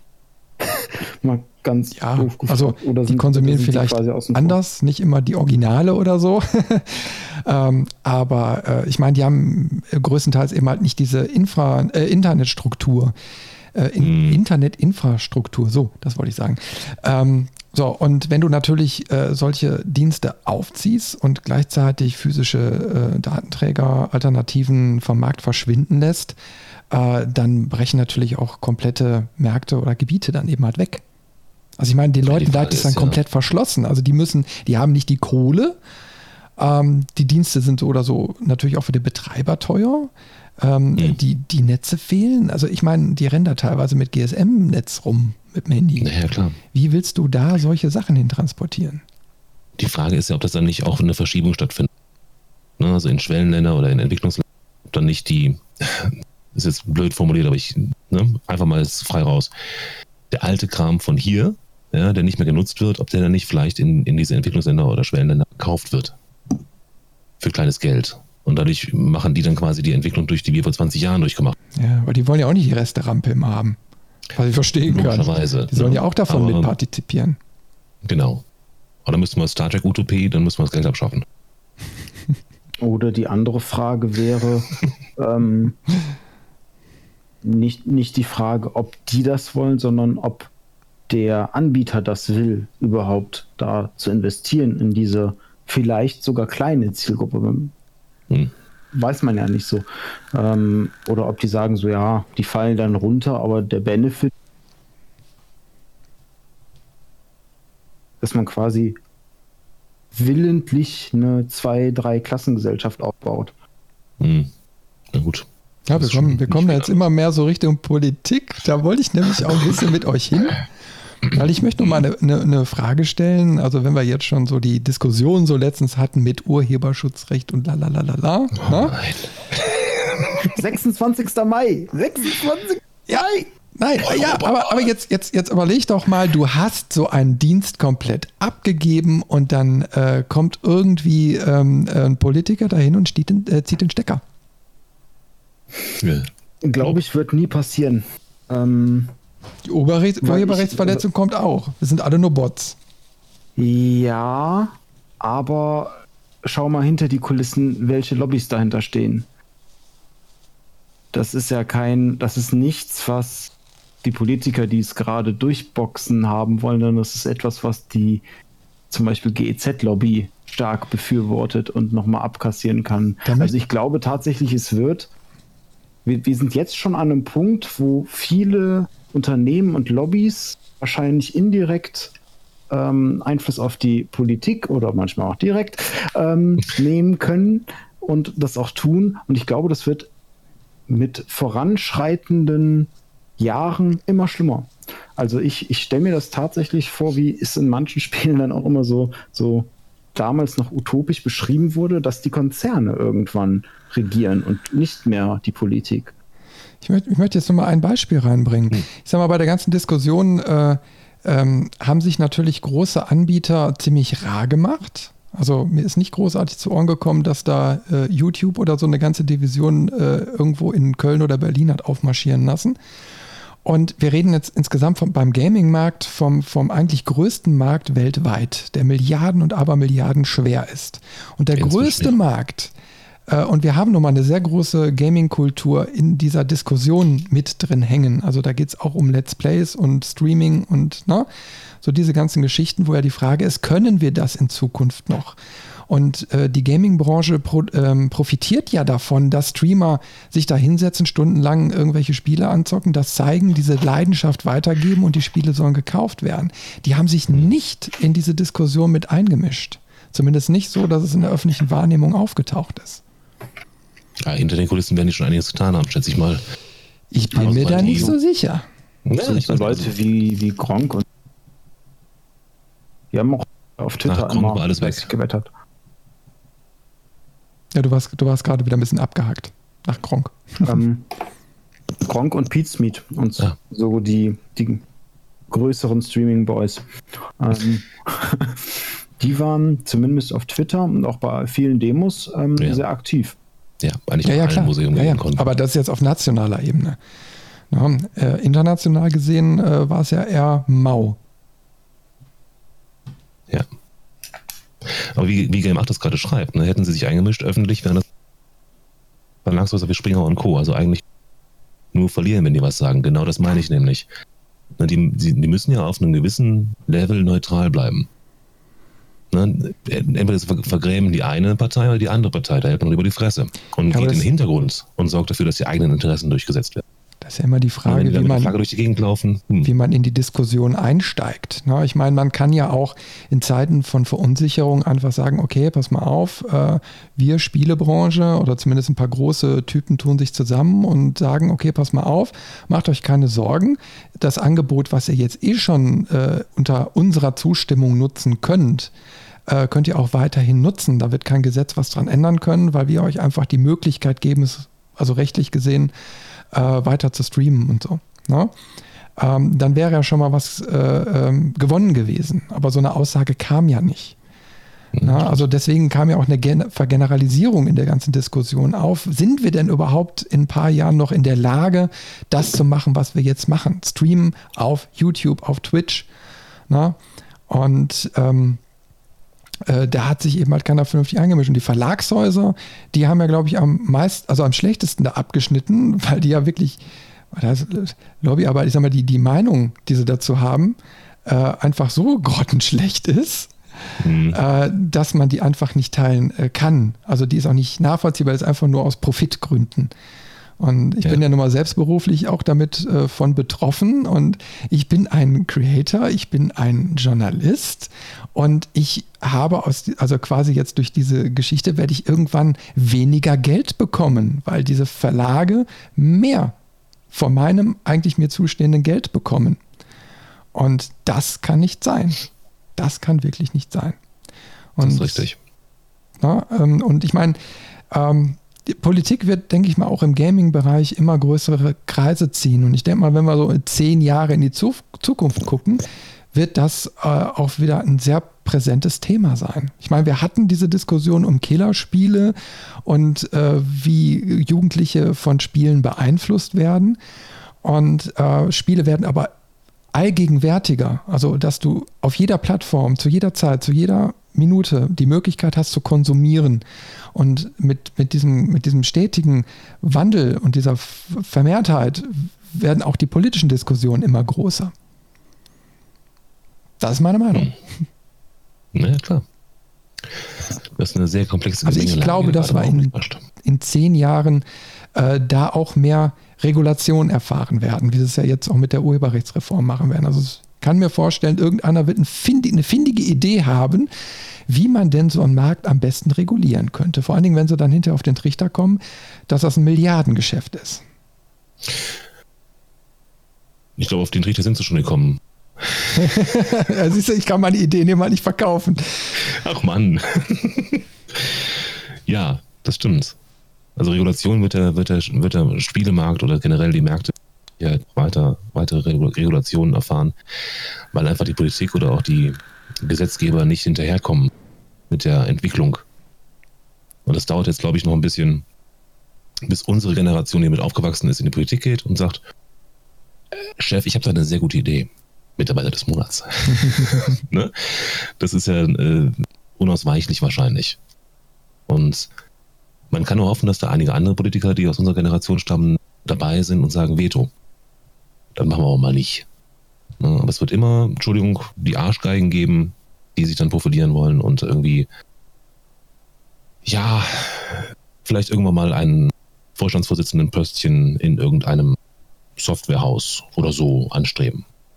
Oder, weiß ich nicht, woanders. Also ich meine, wenn, wenn du eben halt so eine Zentralisierung von, von, äh, von Spielen hast, also auf Serverfarmen und so weiter, ne, hast du ein sehr, sehr starkes Regulationsmedium. Also natürlich oh, ja, auch die klar. Branche, klar, aber natürlich auch kann das politisch ausgenutzt werden. Nach dem Motto, wir haben jetzt, also ich sag mal, wir, wir, wir äh, ähm, schaffen alle da physischen Datenträger ab, also alle normalen Möglichkeiten, ähm, solche Konsumgüter auszutauschen und äh, schaffen als Alternative eine Möglichkeit, wo jeder, also wo wir einfach immer den Schlüssel für Schloss haben. Da fällt mir gerade auch, also jetzt mal ganz kurz. Ich vermute, dass wenn wir anfangen, äh, Spiele zu streamen, der Anbieter in die Spiele Werbung einbaut. Hier könnte Ihre Werbung stehen. weißt du, da bist du gerade mit dem Gefecht und plötzlich so plopp. Die neue Megle-Butter. noch buttriger. noch buttriger. Das würde auch passieren wahrscheinlich. Also das ist mir gerade nur so gekommen. Das musste ich kurz loswerden.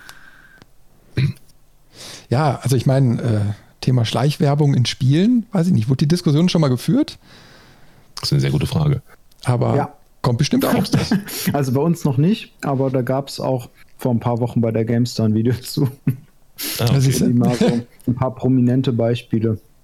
Ähm, zum Beispiel bei dem letzten Final Fantasy ist wohl äh, ganz groß so eine, diese, diesen Nudelcup, äh, Fertignudeln.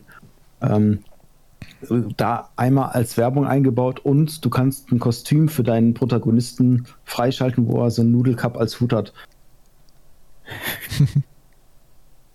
okay, but why? Haben die da wirklich von, also vom, vom Produzenten sind die hingegangen und gesagt, liebe Leute, wir geben euch eine halbe Million, utopische Zahl, wenn ihr in euer Spiel einen Hut einbaut.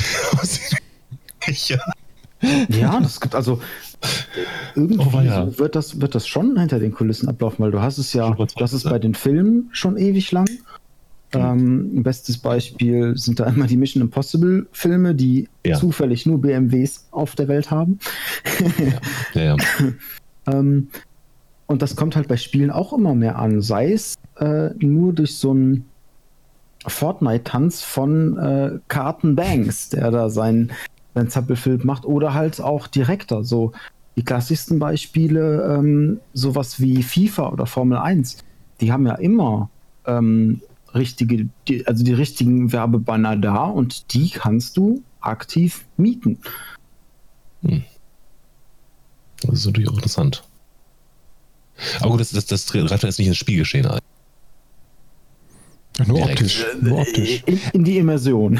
Aber, aber du kannst natürlich, ja, ich meine, wenn du jetzt, na, wenn du jetzt auf einer Serverfarm dein Spiel hast, äh, kannst mhm. du natürlich da viel, viel einfacher solche Live-Banner einbauen, einfließen lassen. Ja, genau. Die haben natürlich die volle Richtig. Kontrolle. Die können also quasi, könnten Werbeplätze in Spielen live jederzeit ändern. Das meine ich ja, ne? Bei YouTube, dass plötzlich das Video unterbricht, so plopp, und dann hast du eine Werbung. Ja, aber ich meine, so live irgendwelche Texturen ändern. Theoretisch möglich. Ach so, ja klar.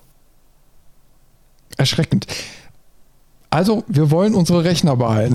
wir wollen, dass yes, alles so bleibt, wie es jetzt ist. Da sind wir glücklich. Das macht die Sache einfacher. Dann bin ich ja schon der perfekte Vorreiter. Ihr zwei Sünder. Sünder. Du hast auch zu viel Dingens gespielt, ne? Ist das hier? Was der Omni-Onkel gespielt hat. Far Cry 4? Das neue Far Cry. 5. Danke. So. Aber ich habe noch ein Thema. äh, das wir vorhin schon angerissen haben. Ich möchte mit euch nochmal ähm, über einen netten Aspekt diskutieren, und zwar VR und AR in zehn Jahren. Ist bis dahin wieder tot, schätze ich mal.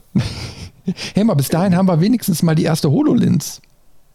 Da würde ich mich tatsächlich drauf freuen. Aber ich weiß nicht, ob das für Gaming genutzt werden würde oder eher sowas wie Themen als äh, Werbebanner, als ähm, interaktive Übersetzer, als Werkzeug letztlich.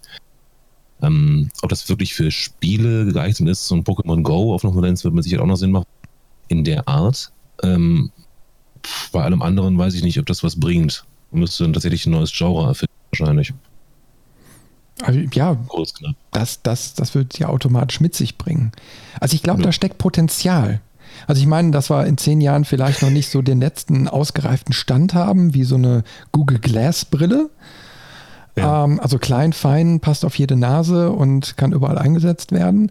Ähm, aber dass wir da vielleicht die ersten, äh, ich sag mal, ernsten Gehversuche haben, wie so jetzt VR läuft. Na, ist ja auch noch nicht der letzte Entwicklungsstand, geht ja stetig weiter. Aber wir sind jetzt in einer benutzbaren Region, na, wo jeder damit seinen Spaß haben kann und die Entwickler lernen dadurch. Und ich glaube doch, dass AR vielleicht ein komplett anderes Segment dann nochmal äh, auftun könnte. Weil gerade so diese, wie du schon sagtest, Pokémon Go oder so, die bringen ja viel Spielspaß mit sich. Man kann seine Umgebung, äh, ich sag mal, in, also die, die, ja, die, die Spiele in die Umgebung einbauen.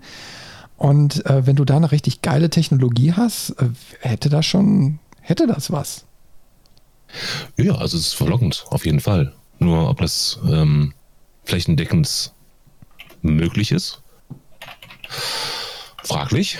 Und da haben wir wieder das 5G-Problem. Ähm, das Technologieproblem, dass es so klein sein muss, dass es überhaupt funktioniert. Ähm, Batterielaufzeiten, ah, da gibt es so viel, was noch im Wege steht, was in zehn Jahren, das dann bis dahin schon gelöst ist, fraglich ist. Ähm, wenn ja, würde ich mich freuen tatsächlich. Ich finde sowas auch ganz cool. Ich habe überhaupt nichts dagegen. Nur ich bin. Boah. Ich denke, das wird eher länger dauern oder sie machen das wie letztes Mal, als VR hochkam, wirklich irgendwann so ein. Es wird nicht gekauft, die Entwicklung stagniert, es ist wieder tot. Bin mir nicht sicher. Also im Augenblick sehe ich nicht mehr allzu viel VR, AR in den Medien.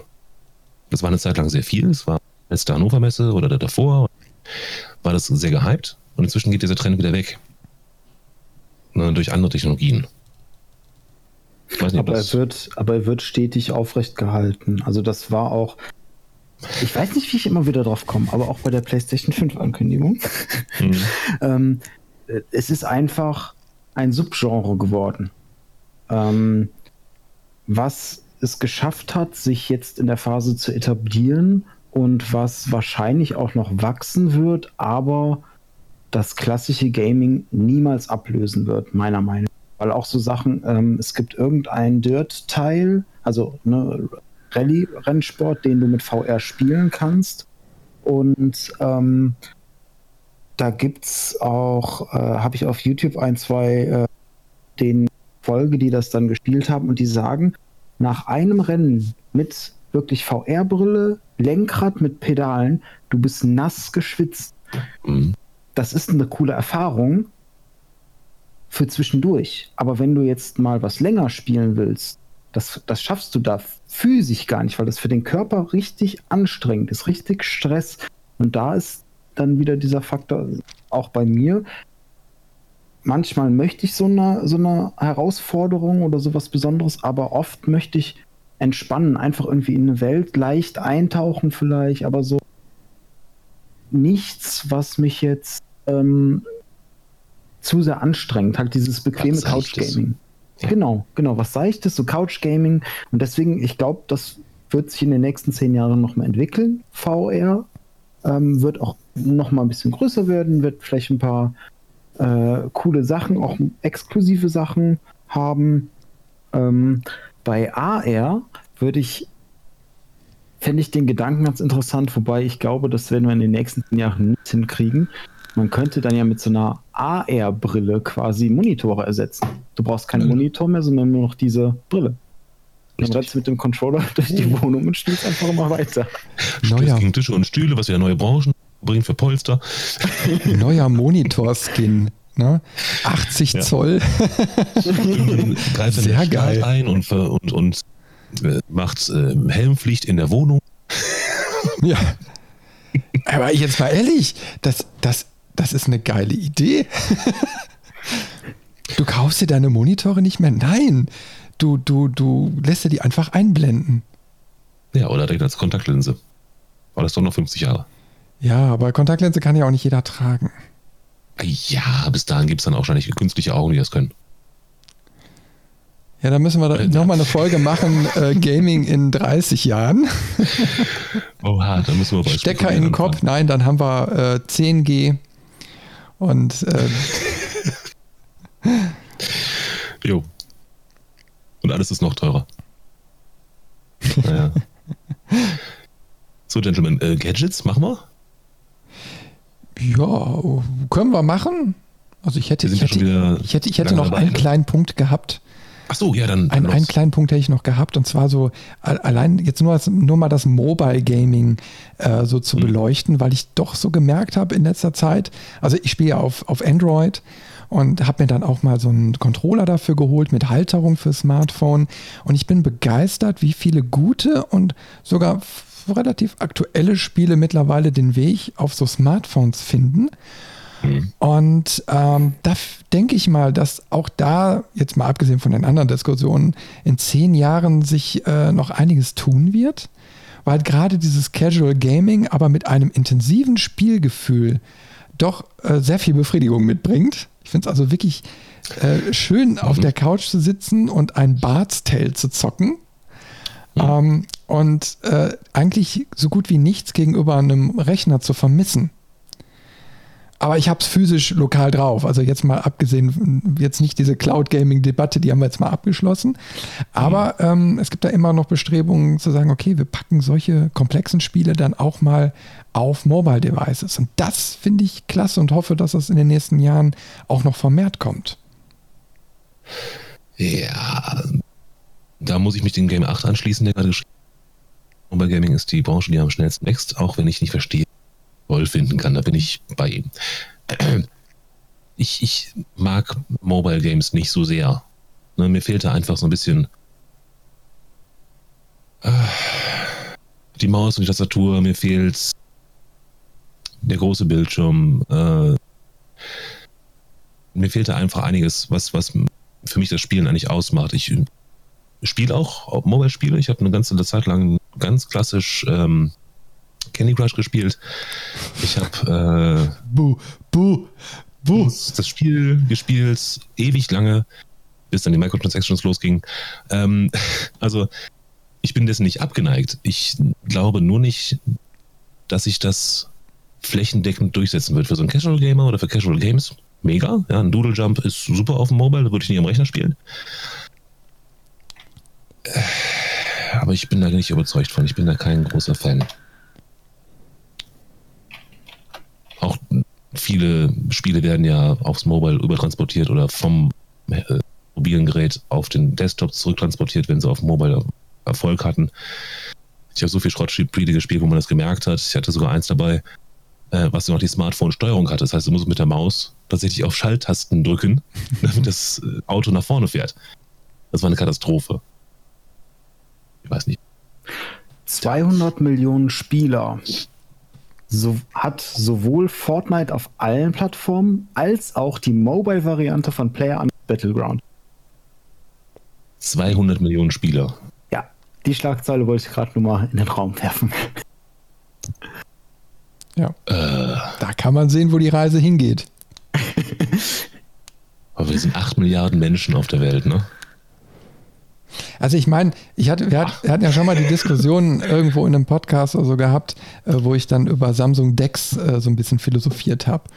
Und äh, das ist ja auch wieder so ein Aspekt, äh, wo man sagt, okay, du hast, du hast dein Gerät, ähm, was du überall mit rumschleppst und dann bist du zu Hause, Haus ist in die Docking Station und dann wird zum Rechner quasi. Ne? Also du kriegst mhm. eine Windows-Oberfläche, du kannst eine Peripherie anschließen und theoretisch, dadurch, dass du dann mehr, also die Stromleitung angeschlossen hast, kannst du dann äh, auch, auch mehr Leistung abfragen oder zukünftige Geräte könnten ja so Designs sein. Ja? Oder äh, noch besser externe Grafikkarte etc. pp. Das, also heißt, deine Haupthardware wird kleiner, bleibt mobil und wenn du an einen Ort kommst, wie zu Hause in deinem Büro oder wie auch immer, da kannst du dann nochmal richtig äh, Power rausholen und äh, deine Dienste nutzen.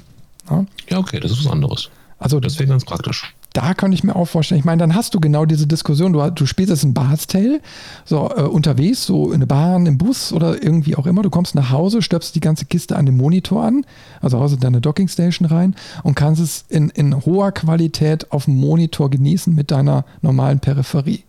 Mhm. Wow, wäre doch geil. Ja, wie gesagt, das wäre schon ganz gut. Das kommt für mich so ein bisschen äh, auf die Art an, wie man es konsumieren möchte, weil das hat für mich so ein bisschen was von Fast Food Gaming. ähm, also auch, auch das 200 Millionen Spieler bei PUBG Online, okay. Ich persönlich habe es noch nie ausprobiert. Ich könnte es mir aber auch nicht vorstellen, weil ich bin auch noch jemand, ich habe kein äh, Riesen, keine Ahnung, wie groß sie mittlerweile sind, äh, 12, 13 Zoll Handy, sondern ich habe eins, das bequem noch in, der Hose, in die Hosentasche passt. Zwei Zoll? Oh. ja, ich bin in der Bibliothek. Und ähm, vor allem bei so Spielen wie PUBG, wo du, wo ich selbst vor meinem Monitor manchmal nicht genug sehe und gefühlt mit der Nase dran stoße, damit ich auch in der weitesten Entfernung die Gegner noch sehe und treffe. Da wegen drei Pixel. Ähm, und, und dann auf so einem kleinen Display. Also, ne, wie gesagt, da denke ich, das Gameplay könnte drunter leiden, wie hm. Aber auch, nehmen wir das Beispiel äh, Witcher 3, ein, ein wunderschönes Spiel und das dann auf so einem kleinen Bildschirm sehen, das ist so, als wenn man äh, den Mad Max-Film nicht auf einem riesigen auf einer riesigen Kinoleinwand mit Surround Sound und mit den wirklich fantastischen Bildern sieht. Nee, man vor seinem äh, 5 Zoll Röhrenbildschirm der flimmert und schwarz-weiß ist? Der, der, flimmert und schwarz-weiß ist. Also es ist doch kein, kein Genuss mehr einfach. Hey, die alten ja. Amiga-Spiele auf dem Röhrenfernseher äh, haben auch Spaß gemacht. Wir hatten ja nichts anderes. ja, aber wie viele tun sich das jetzt wieder an, weil sie diesen Retro-Look mögen? Naja, gut, okay. Guck mal, unterwegs hast du dann eben halt auf deinem Smartphone nicht die schönste Grafik, äh, kannst Geralt eben halt nicht äh, in den schönsten Texturen genießen. Erst wenn du dann nach Hause kommst und dann an die externe GPU anschließt, dann so macht's Bam und du hast alles auf Ultra stehen. Aber geht dann nicht auch die Immersion flöten? Das hat Game auch, auch gerade schon mal so. Weil äh, auf so einem kleinen Display kannst du, kann ich zumindest auch nicht richtig eintauchen in so ein Spiel. Also wenn ich diesen, irgendwann hat man diesen Effekt, dass man auf einem großen Monitor irgendwann das ringsherum nicht mehr sieht. Ne? Ja. Man ist dann quasi weg. Also und bei so einem, selbst bei einem Note 8, was relativ groß ist, was ich habe, das, hast immer ringsherum hast du die anderen Sachen, die so um dich passieren. Ich kann da nicht äh, abschalten und da rein. Weißt du? Also ich finde, es gibt Spiele, da, da funktioniert es gut. Es ist auch natürlich immer eine persönliche Sache. Ne? Also ja, klar. klar ähm, aber äh, nicht jedes Spiel funktioniert. Da gebe ich dir recht. Mhm. Ja, also ich meine, also so sehr detaillierte okay. Welten und so, dann äh, klar, da geht auf kleinen Displays einfach viel unter. Mhm. Aber ähm, trotzdem denke ich mal, ist da so ein Marktsegment, äh, was sich da durchaus ein bisschen breiter machen könnte. Das nehme ich auch an, ja. Das tut es ja jetzt schon, hat schon gesagt. So mal die Entwicklung beobachten. Bestimmt spannend. Das klappt ja auch bei den Nintendo-Titeln überraschend. Ähm, ja. Jetzt wir so ein bisschen drüber sprechen, weil die Grafik dort, also Nintendo macht keine fotorealistische Grafik, Cell-Shader-Look in irgendeiner Form, der minimalistisch, aber prägnant ist. Das heißt, auch da kriegst du schöne Landschaften mit wenig technischem Aufwand und wenig Hardwarehunger hin. Und auch so, dass es halt auf einem kleineren Display auch noch gut aussieht. Und du spielst die Nintendo-Spiele in der Regel ja nicht wegen der Grafik, sondern wegen dem Gameplay. Ähm, so dass die es geschafft haben, zum Beispiel so ein Super Mario oder so, ob auf einem Gameboy, ob auf einem Fernseher, ob auf einem Handy, die Spielerfahrung ist eine sehr ähnliche. Mit so Konzepten und, und Spieldesign funktioniert das schon. Das stimmt natürlich. Weil das ist ja auch wahrscheinlich auch ein bisschen dafür ausgelegt, ne? Also gerade, die wollen ja auch ihre Konsole noch bringen. Und da werden ja. sie auch die Grafik und das Gameplay so anpassen, dass man beiden spielen kann. Und die werden ja nicht irgendwie ähm, ein Spiel für eine feststehende Konsole entwickeln und das dann portieren, wenn das ihre eigene Konsole ist. Das wäre ja Schwachfug. Ja, und, und wenn, äh, sie, sie, porten ja gerade extrem viel, auch ähm, diesen Monat zum Beispiel kommt Saint Row the Third auf die Switch auf die Switch.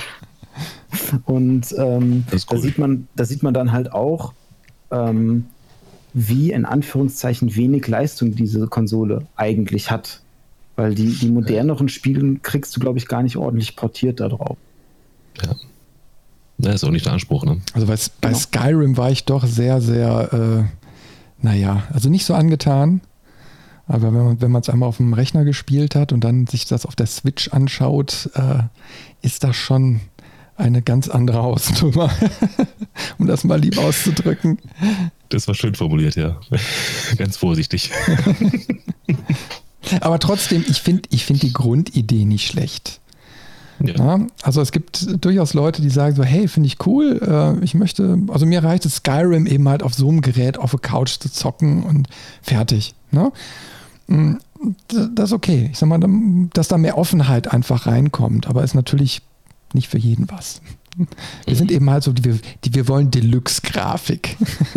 Deluxe, oh ja. PC Master Race. Wir modden Skyrim, bis es 8K hat und wundern uns dann, wenn der Rechner neben uns zu rauchen. Und lieben es. Noch ein glühender Dann können wir uns nur eine Grafikkarte kaufen.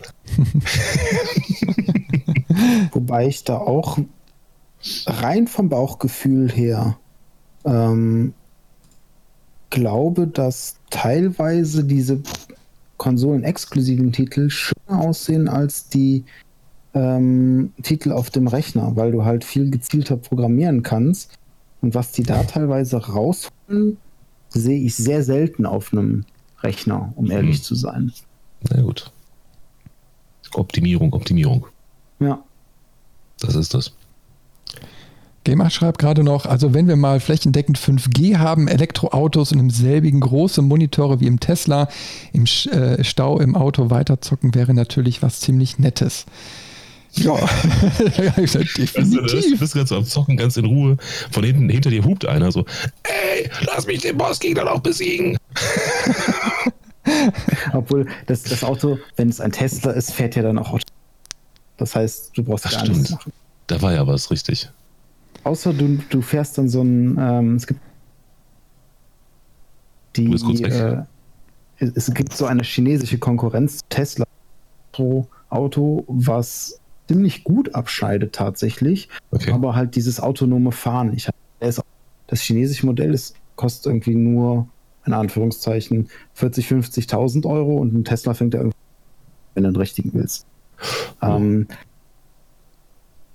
und ich habe mir diese, dieses Testvideo angesehen, dachte mir dann so, okay, ist eine nette Idee, aber ich kaufe mir ja den Tesla extra, weil er autonom fahren kann. Mhm. Und das Feature hast du bei diesem chinesischen Modell gar nicht. Ja. Das heißt Lass uns auch, nicht mit China und Produkten anfangen. Machen wir eine eigene Folge drüber. genau. Das ist richtig. Ich meine, du könntest natürlich auch im Tesla dann das Gamepad nehmen zum Autosteuern. Das ist natürlich auch ganz geil, ne? Oh, du das könntest haben sie mal irgendwann, das haben sie mal irgendwann nach, aber nicht mit einem Tesla und haben einen Profifahrer fahren lassen gegen einen Gamer, der mhm. äh, auch, also der, der mit einem irgendwie, ich weiß gar nicht, mit einem Gaming-Setup dann ja, ja. Den, den Mustern gesteuert hat. Das war total cool irgendwie. Ja, die haben mal so Versuche gemacht, da haben sie die Kamera äh, genommen, haben die auf einem Stab hinten am Auto äh, montiert, sodass du so eine Top-Down-Ansicht hattest aufs Auto, wie in Rennspielen üblich. Mhm ähm, haben das ganze Auto verdunkelt und haben vorne einen Monitor reingehabt. Ich glaube, das war genau das sogar. Ja. Oh, und dem Fahrer das Gamepad gegeben und dann sollte er so fahren. Ich sehe gerade, ein Hosting ist reingekommen. Vielen, vielen Ui. Dank, Airline TV. Äh, mit bis zu 19 Zuschauern. Schön, klasse, Dankeschön. Dachte Ja, So ist das. Also, das ist natürlich auch so ein, so ein Ding, das würde noch Spaß machen irgendwo, glaube ich. So ein bisschen AR im Tesla. Oh, ich will mir das gar nicht alles ausmalen. Beim Doom-Spielen mit 160 über die Autobahn. Hi, Mr. Ziege. Ja, also, ähm, äh, obwohl man kann äh, äh, schön Aggressionen abbauen. ja, das ist wohl wahr. Also die Kombination, jetzt können wir ja noch ein bisschen weiterspinnen, die Kombination aus AR-Frontscheibe, ähm, und, und äh, Controller und äh, autonom fahren. autonom fahren. Ach du Scheiße. Oh je. Gab es aber schon in Knight Rider 2000, wer sich vielleicht an diesen alten schrecklichen Film noch erinnern kann. Knight Rider 2000, ist das so ein, so ein Serien-Spin-Off-Film oder was? Nee, ja, ja, ja, genau, genau, von Knight Rider. Da gibt es dann hey, so einen neuen und äh, der Michael Knight ist irgendwie schon im Ruhestand und Kit ist demontiert und so, ja. Ach je. Den kenne ich, glaube ich, gar nicht. Äh, gucken dir gar nicht erst an, er ist schrecklich. Er ist schrecklich. Sehr schön. Ja. Hm. Äh, es geht um äh, Gaming in zehn Jahren. Wie sieht unsere Branche aus? Äh, die Gaming-Branche in zehn Jahren, was werden wir, was werden wir erfahren? Und wir sind schon einige Themen durch. Ja. Ich habe den Satz falsch angefangen. Aber ähm, ähm, wir haben ja gleich noch unsere Gadget-Sektion und äh, zum Nachhören gibt es den Podcast natürlich noch äh, auf, unserem, auf unserer Webseite levelmeister.de, steht unten drunter unter dem Kanal. Ähm, da gibt es nochmal die mittlerweile zwei Stunden, die wir schon am Quatschen sind, zum Nachhören. also wir haben schon einen riesigen Bogen gespannt. Tempus fugit, sag ich nur. Wahnsinn. Mann, Mann, Mann. Ja, wollen wir Gadgets machen oder? Ja, ich würde sagen, Gadgets äh, machen wir jetzt auch. Ich habe oh, ich da wieder was Cooles gefunden. Mm, willst du anfangen? Ja, kann ich machen. Also ich habe, ich habe ähm, äh, was Großes, ein sehr teures Spielzeug habe ich gefunden. Mhm. Und ähm, Moment, ich habe gerade noch gesehen, übrigens jetzt zwei Stunden ohne Dia-Show. Ja, äh, glücklicherweise, Gamer. glücklicherweise mit den technischen Problemen ja. am Anfang äh, und du bist uns treu dabei geblieben. Äh, fettes Danke. also, pass auf, ich, ich habe folgendes und zwar das Next Level Motion Platform V3. Wow. Das, da, da ist nicht nur der Name geil, also das ist quasi ein, ein Stuhlunterbau für, für äh, so Racing-Simulationen. Ich mhm. weiß nicht, ich glaube, der Stuhl ist noch nicht mal dabei. Also ist, glaube ich, nur dieses, dieses Bewegungsteil. Ähm, hochprofessionelle Motion-Plattform in Schwarz. Schnelle und äußerst realistische Bewegungen, passive und aktive Kühlung verhindern Überhitzen, einfache Next-Level-Racing-Plattform, Manager-Software, maximale Belastung von 130 Kilogramm, passend für GT Ultimate V2 Simulator Cockpit und Flight Simulator Cockpit, kompatibel mit allen gängigen Flight- und Racing-Simulatoren auf PC. Und jetzt kommt der Preis. Für nur sage und schreibe 2889 Euro ist dieses Ding ein Schnäpperken. Das ist unglaublich, Jim. Was kann es noch? Nichts. Staubfang. Wie viel? 2800? 2000, äh, ich habe gerade runtergescrollt, 2889 Tacken. Und jetzt gucke wow, ich nochmal eben hier in die Kundenanfragen äh, und Antworten. Ähm, äh, ist, ist die Plattform mit Racing Seats verschiedener Hersteller kompatibel? Antwort: Ja, aber nicht im Bürostuhl. Nur mit Rennsitzen, zum Beispiel Playseat Evolution oder Airseat RS1, da brauchen Sie dann noch die Adapter von Playseat oder Reseat. Ah ja. Äh, sehr also geil. eines deutschen mächtiger Beantworter. Ja, also ähm, ich Sehr gucke gerade, also hier gibt es noch eine längere Produktbeschreibung, die wird natürlich auch verlinkt. Könnt ihr gerne mal reingucken, was es so für Kuriositäten gibt. Ähm, ich wollte eigentlich gucken, Kunden kauften auch. So, das, das wird mich mhm. jetzt, Kunden, die diesen Artikel angesehen haben, auch angesehen, äh, kauften auch. okay, Next Level Racing Flight Pack für 80 Euro. Das sind so ein paar Einzelteile, irgendwie bestehend aus ein paar Platten und Halterungen. Äh, Next Level Racing Seat Add-on für 506,99 Euro. Und eine USB 3.0-Karte für 27,98 Euro. Und äh, HTC Vive und so weiter. Ja gut, das macht ja Sinn. Ja. Also 2900 Tacken für so einen äh, Simulator für, also der, wo du, wo du nur die Basisplatte hast. Wow, das ist eine Hausnummer. Das ist wirklich eine Hausnummer. Good Lord. Aber krass, ja gut. Äh, Geht es vielleicht auch günstiger.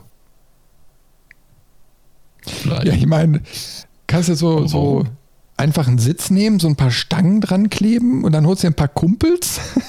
Ja, genau. Das ist jetzt links, jetzt rechts. Macht viel mehr Spaß. Hast ein Bier dazu, haben, haben alle Spaß. Genau, und immer schön abwechselnd ja, ich kann mich da noch äh, dran erinnern. Also Game 8 schreibt gerade, wenn das Zeug wirklich gut wäre, okay, aber klingt irgendwie etwas halbgar. Ich ja. war mal auf einer Messe, das ist schon Ewigkeiten her. Und da, ich weiß aber auch nicht mehr, welche das war. Und da gab es genau so, so einen Stuhl, wo man sich da so reingesetzt hat und konnte da links, rechts, nach vorne und nach unten. Und im ersten Moment war das cool. Ne, man saß da so drin und man hat so die Bewegung mitgemacht. Und dann, wo es aber dann so richtig mal krass ging, so was weiß ich, Berg runter, Berg hoch. Da hat man auf einmal gemerkt, das hat dieses Ding überhaupt nicht geschafft. Das ist sofort so nach hinten, klack, nach vorne, klack, nach rechts, klack. Ne? Es war super unangenehm. Und dann macht es keinen Sinn. Und ich denke mal, das war auch nicht billig. Das war ich auch, Erotiker 2000 in Köln. André! Wobei da ist ein Simulator. Naja. ja, schön. Mann, Mann, Mann. Ja, Robin, willst du weitermachen oder soll ich? Äh, kann ich gerne machen. Bei mir geht es relativ schnell. Okay. Ähm, ich habe mal was für den Style mitgebracht. So. Mm. Also ne, technisch nicht so relevant, aber ne, man muss auch stylisch unterwegs sein. Und wo wir gerade schon so ein bisschen Zukunft als Thema haben, habe ich rausgesucht LED-Schnürsenkel. ähm, Gibt es in vielen verschiedenen Farben. Also einstellbar die Farben. Äh, Türkis, Grün, Blau, Gelb, Orange, Rot auch relativ günstig mit 10 Euro kann man seine Schuhe jeglicher Art richtig pimpen, leuchten ordentlich im Dunkeln. Damit man auch nachts sieht, wo man hingeht. Erinnert mich so ein bisschen an Al Bundy mit seinen äh, Scheinwerferschuhen.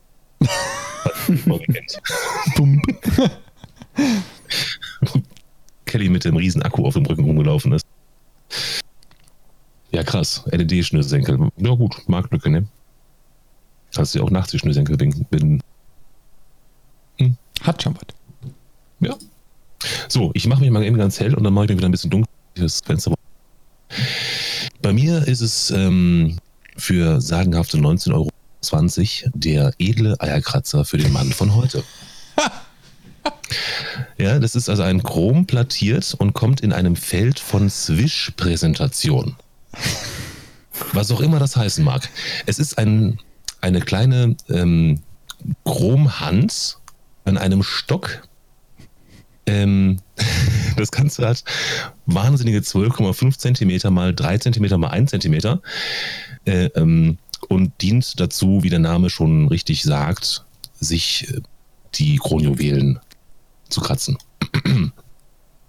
Schön finde ich vor allen Dingen, ähm, warte, wo ist denn jetzt die Beschreibung hier? Gentleman Ball Scratcher, der edle Eierkratzer. Unglaublich, aber ein echter Verkaufsschlager bei uns. Selbst jeder Geschäftsmann oder Manager muss sich ab und an am besten Stück kratzen.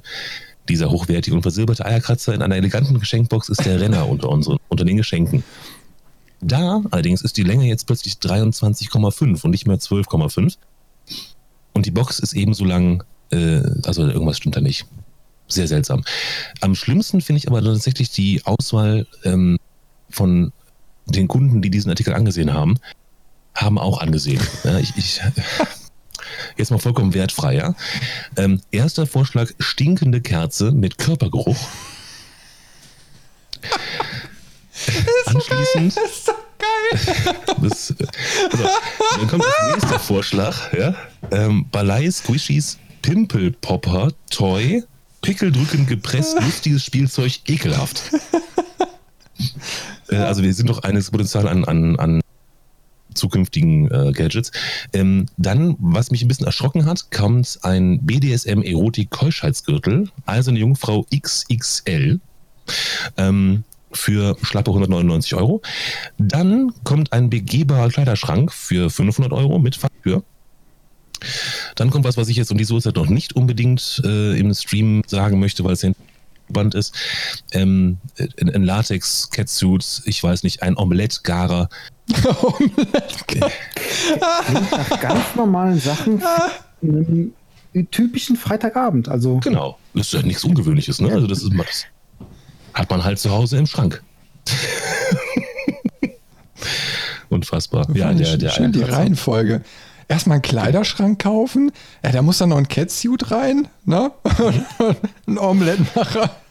Genau, das ist also irgendwie, weiß ich nicht. Und wie gesagt, das ist das eine, die eine Sache, die ich jetzt nicht erwähnt habe, weil es zu sehr in die Fetischabteilung geht. Ähm, ja, yeah, nee, also das passt irgendwie nicht zusammen. Und vor allem die stinkende Kerze mit Körpergeruch. Ich muss ganz kurz sorry Jungs, aber das müssen wir mal eben machen. Ich muss da mal eben draufklicken. Äh, ich will keine Rezension schreiben, weil ich sie nicht habe. Ähm, so, Scherzartikel. Ja, ist eine sehr ausführliche Beschreibung. Die stinkenden Kerzen sind mit einer Warnung versehen, die riechen sehr authentisch. So sei gewarnt. Erhältlich in fünf schrecklich schönen und geradezu bösen Düften. Spitzenrezensionen. Leckerer Duft. Mir gefällt der Duft total, riecht lecker und sehr angenehm. SC Was gibt es denn noch für, für Varianten von? Steht ja nicht. Naja, aber. Äh, Stinkefuß. Stinkefuß, genau. Oh Gott. Wie heißt das Zeug nochmal aus Schweden? Dieser Fisch? So, Strömming oder so? Ach, dieser, dieser äh, an der Luft getrocknete? Keine Ahnung. Ja, ja. Also das Zeug, was wirklich, wo du, wo du Kotzreis kriegst, Dose aufmachst. Automatisch, da brauchst du gar nicht weiter tun. Hm. Mhm. Ja, der Sackratzer. So viel dazu. Da sind wir am Ende angekommen. ja. Wahnsinn, Jungs. Zwei Stunden 16 und das auch noch äh, ohne irgendwelche Probleme im Stream. Mm. Zu Streaming. Gibt es ja. bestimmt bei Ikea. Nee, glaube ich nicht. Da würden sie keine Kunden mehr im Haus haben, wahrscheinlich. Wenn das Faszinierend, dass er jetzt, jetzt eine raucht. Ja. Und ich bin ja schon froh, dass ich nicht die von mir angesehenen Artikel vor. Nein. Spaß beiseite. Stinkende Kerze. Ach, hier steht's ja. Sie haben Rote auch Benzin. gekauft. es gibt bei der stinkenden Kerze noch Benzin als Geruch. Hoffentlich nur als Geruch. Benzin, Diesel. Ja. Naja. Ja, war schön. Auf jeden Fall. War eine wunderbare Runde. Ein klasse Anschluss zu gestern Abend. mhm. Ja, ähm, dann würde ich sagen, kommen wir jetzt äh, zum Schluss zur Abmoderation. Und äh, da möchte ich natürlich nochmal auf unseren verwaisten, ziemlich einsamen YouTube-Kanal hinweisen. Seit Wochen und Monaten fristet er ein Schattendasein. Nicht, dass wir ihn nicht befüllen. Nein, die Abonnentenzahl stagniert bei genau 98 Abonnenten und wir wissen nicht, warum niemand auf den Abonnentenknopf drückt. Trotzdem kriegen wir da ziemlich viele Kommentare, was uns sehr freut. Äh, aber natürlich dieser kleine Hinweis, guckt einfach mal bei YouTube nach Levelmeister. Ich weiß nicht, über 350, 360 Videos sind da schon online. Die nächsten sind in der Pipeline. Äh, da zocken wir gemeinsam nette Schrottspiele, die man sich mal anschauen kann. Alles Mögliche. Mhm. Und äh, hinterlasst mal ein Abo, wäre cool. Würde uns freuen. Oh. Und auf levelmeister.de gibt es natürlich diesen Podcast zum Nachhören und zum Abonnieren. Das ist unser Angebot an euch. Nehmt es. Nehmt es. Oder nicht. Nehmt ja. es. Habt ihr noch irgendwelche Abschlussworte, bevor ich dann äh, Tschö sage? Äh, für die Freiheit. das war, glaube ich, kein genaues Filmzitat von Braveheart, aber äh, ja, vielen Dank fürs Dabeisein. Äh, bis zum nächsten Mal. Robin? Sie, Senor. Dachte, Sag auch Tschüss, sei höflich. ich sage nicht Tschüss, weil das ist äh, etwas Endgültiges. Ich sage bis zum nächsten Mal, ihr teuren Zuhörer. Oh.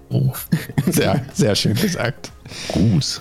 Ja. Ich bedanke mich auch für eure Aufmerksamkeit, dass ihr so lange mit dabei wart, so fleißig gechattet habt. Äh, nächste Tage sind wir bestimmt äh, wieder online, zwar nicht mit dem Podcast, aber mit irgendeinem Spiel oder sonst wie auch immer. Diskussionsrunden, irgendwas findet hier immer statt. Ähm, ja, und wenn er auf Follow klickt, dann kriegt das immer direkt mit. Also vielen Dank, habt noch einen schönen Abend und äh, bis bald. Ciao.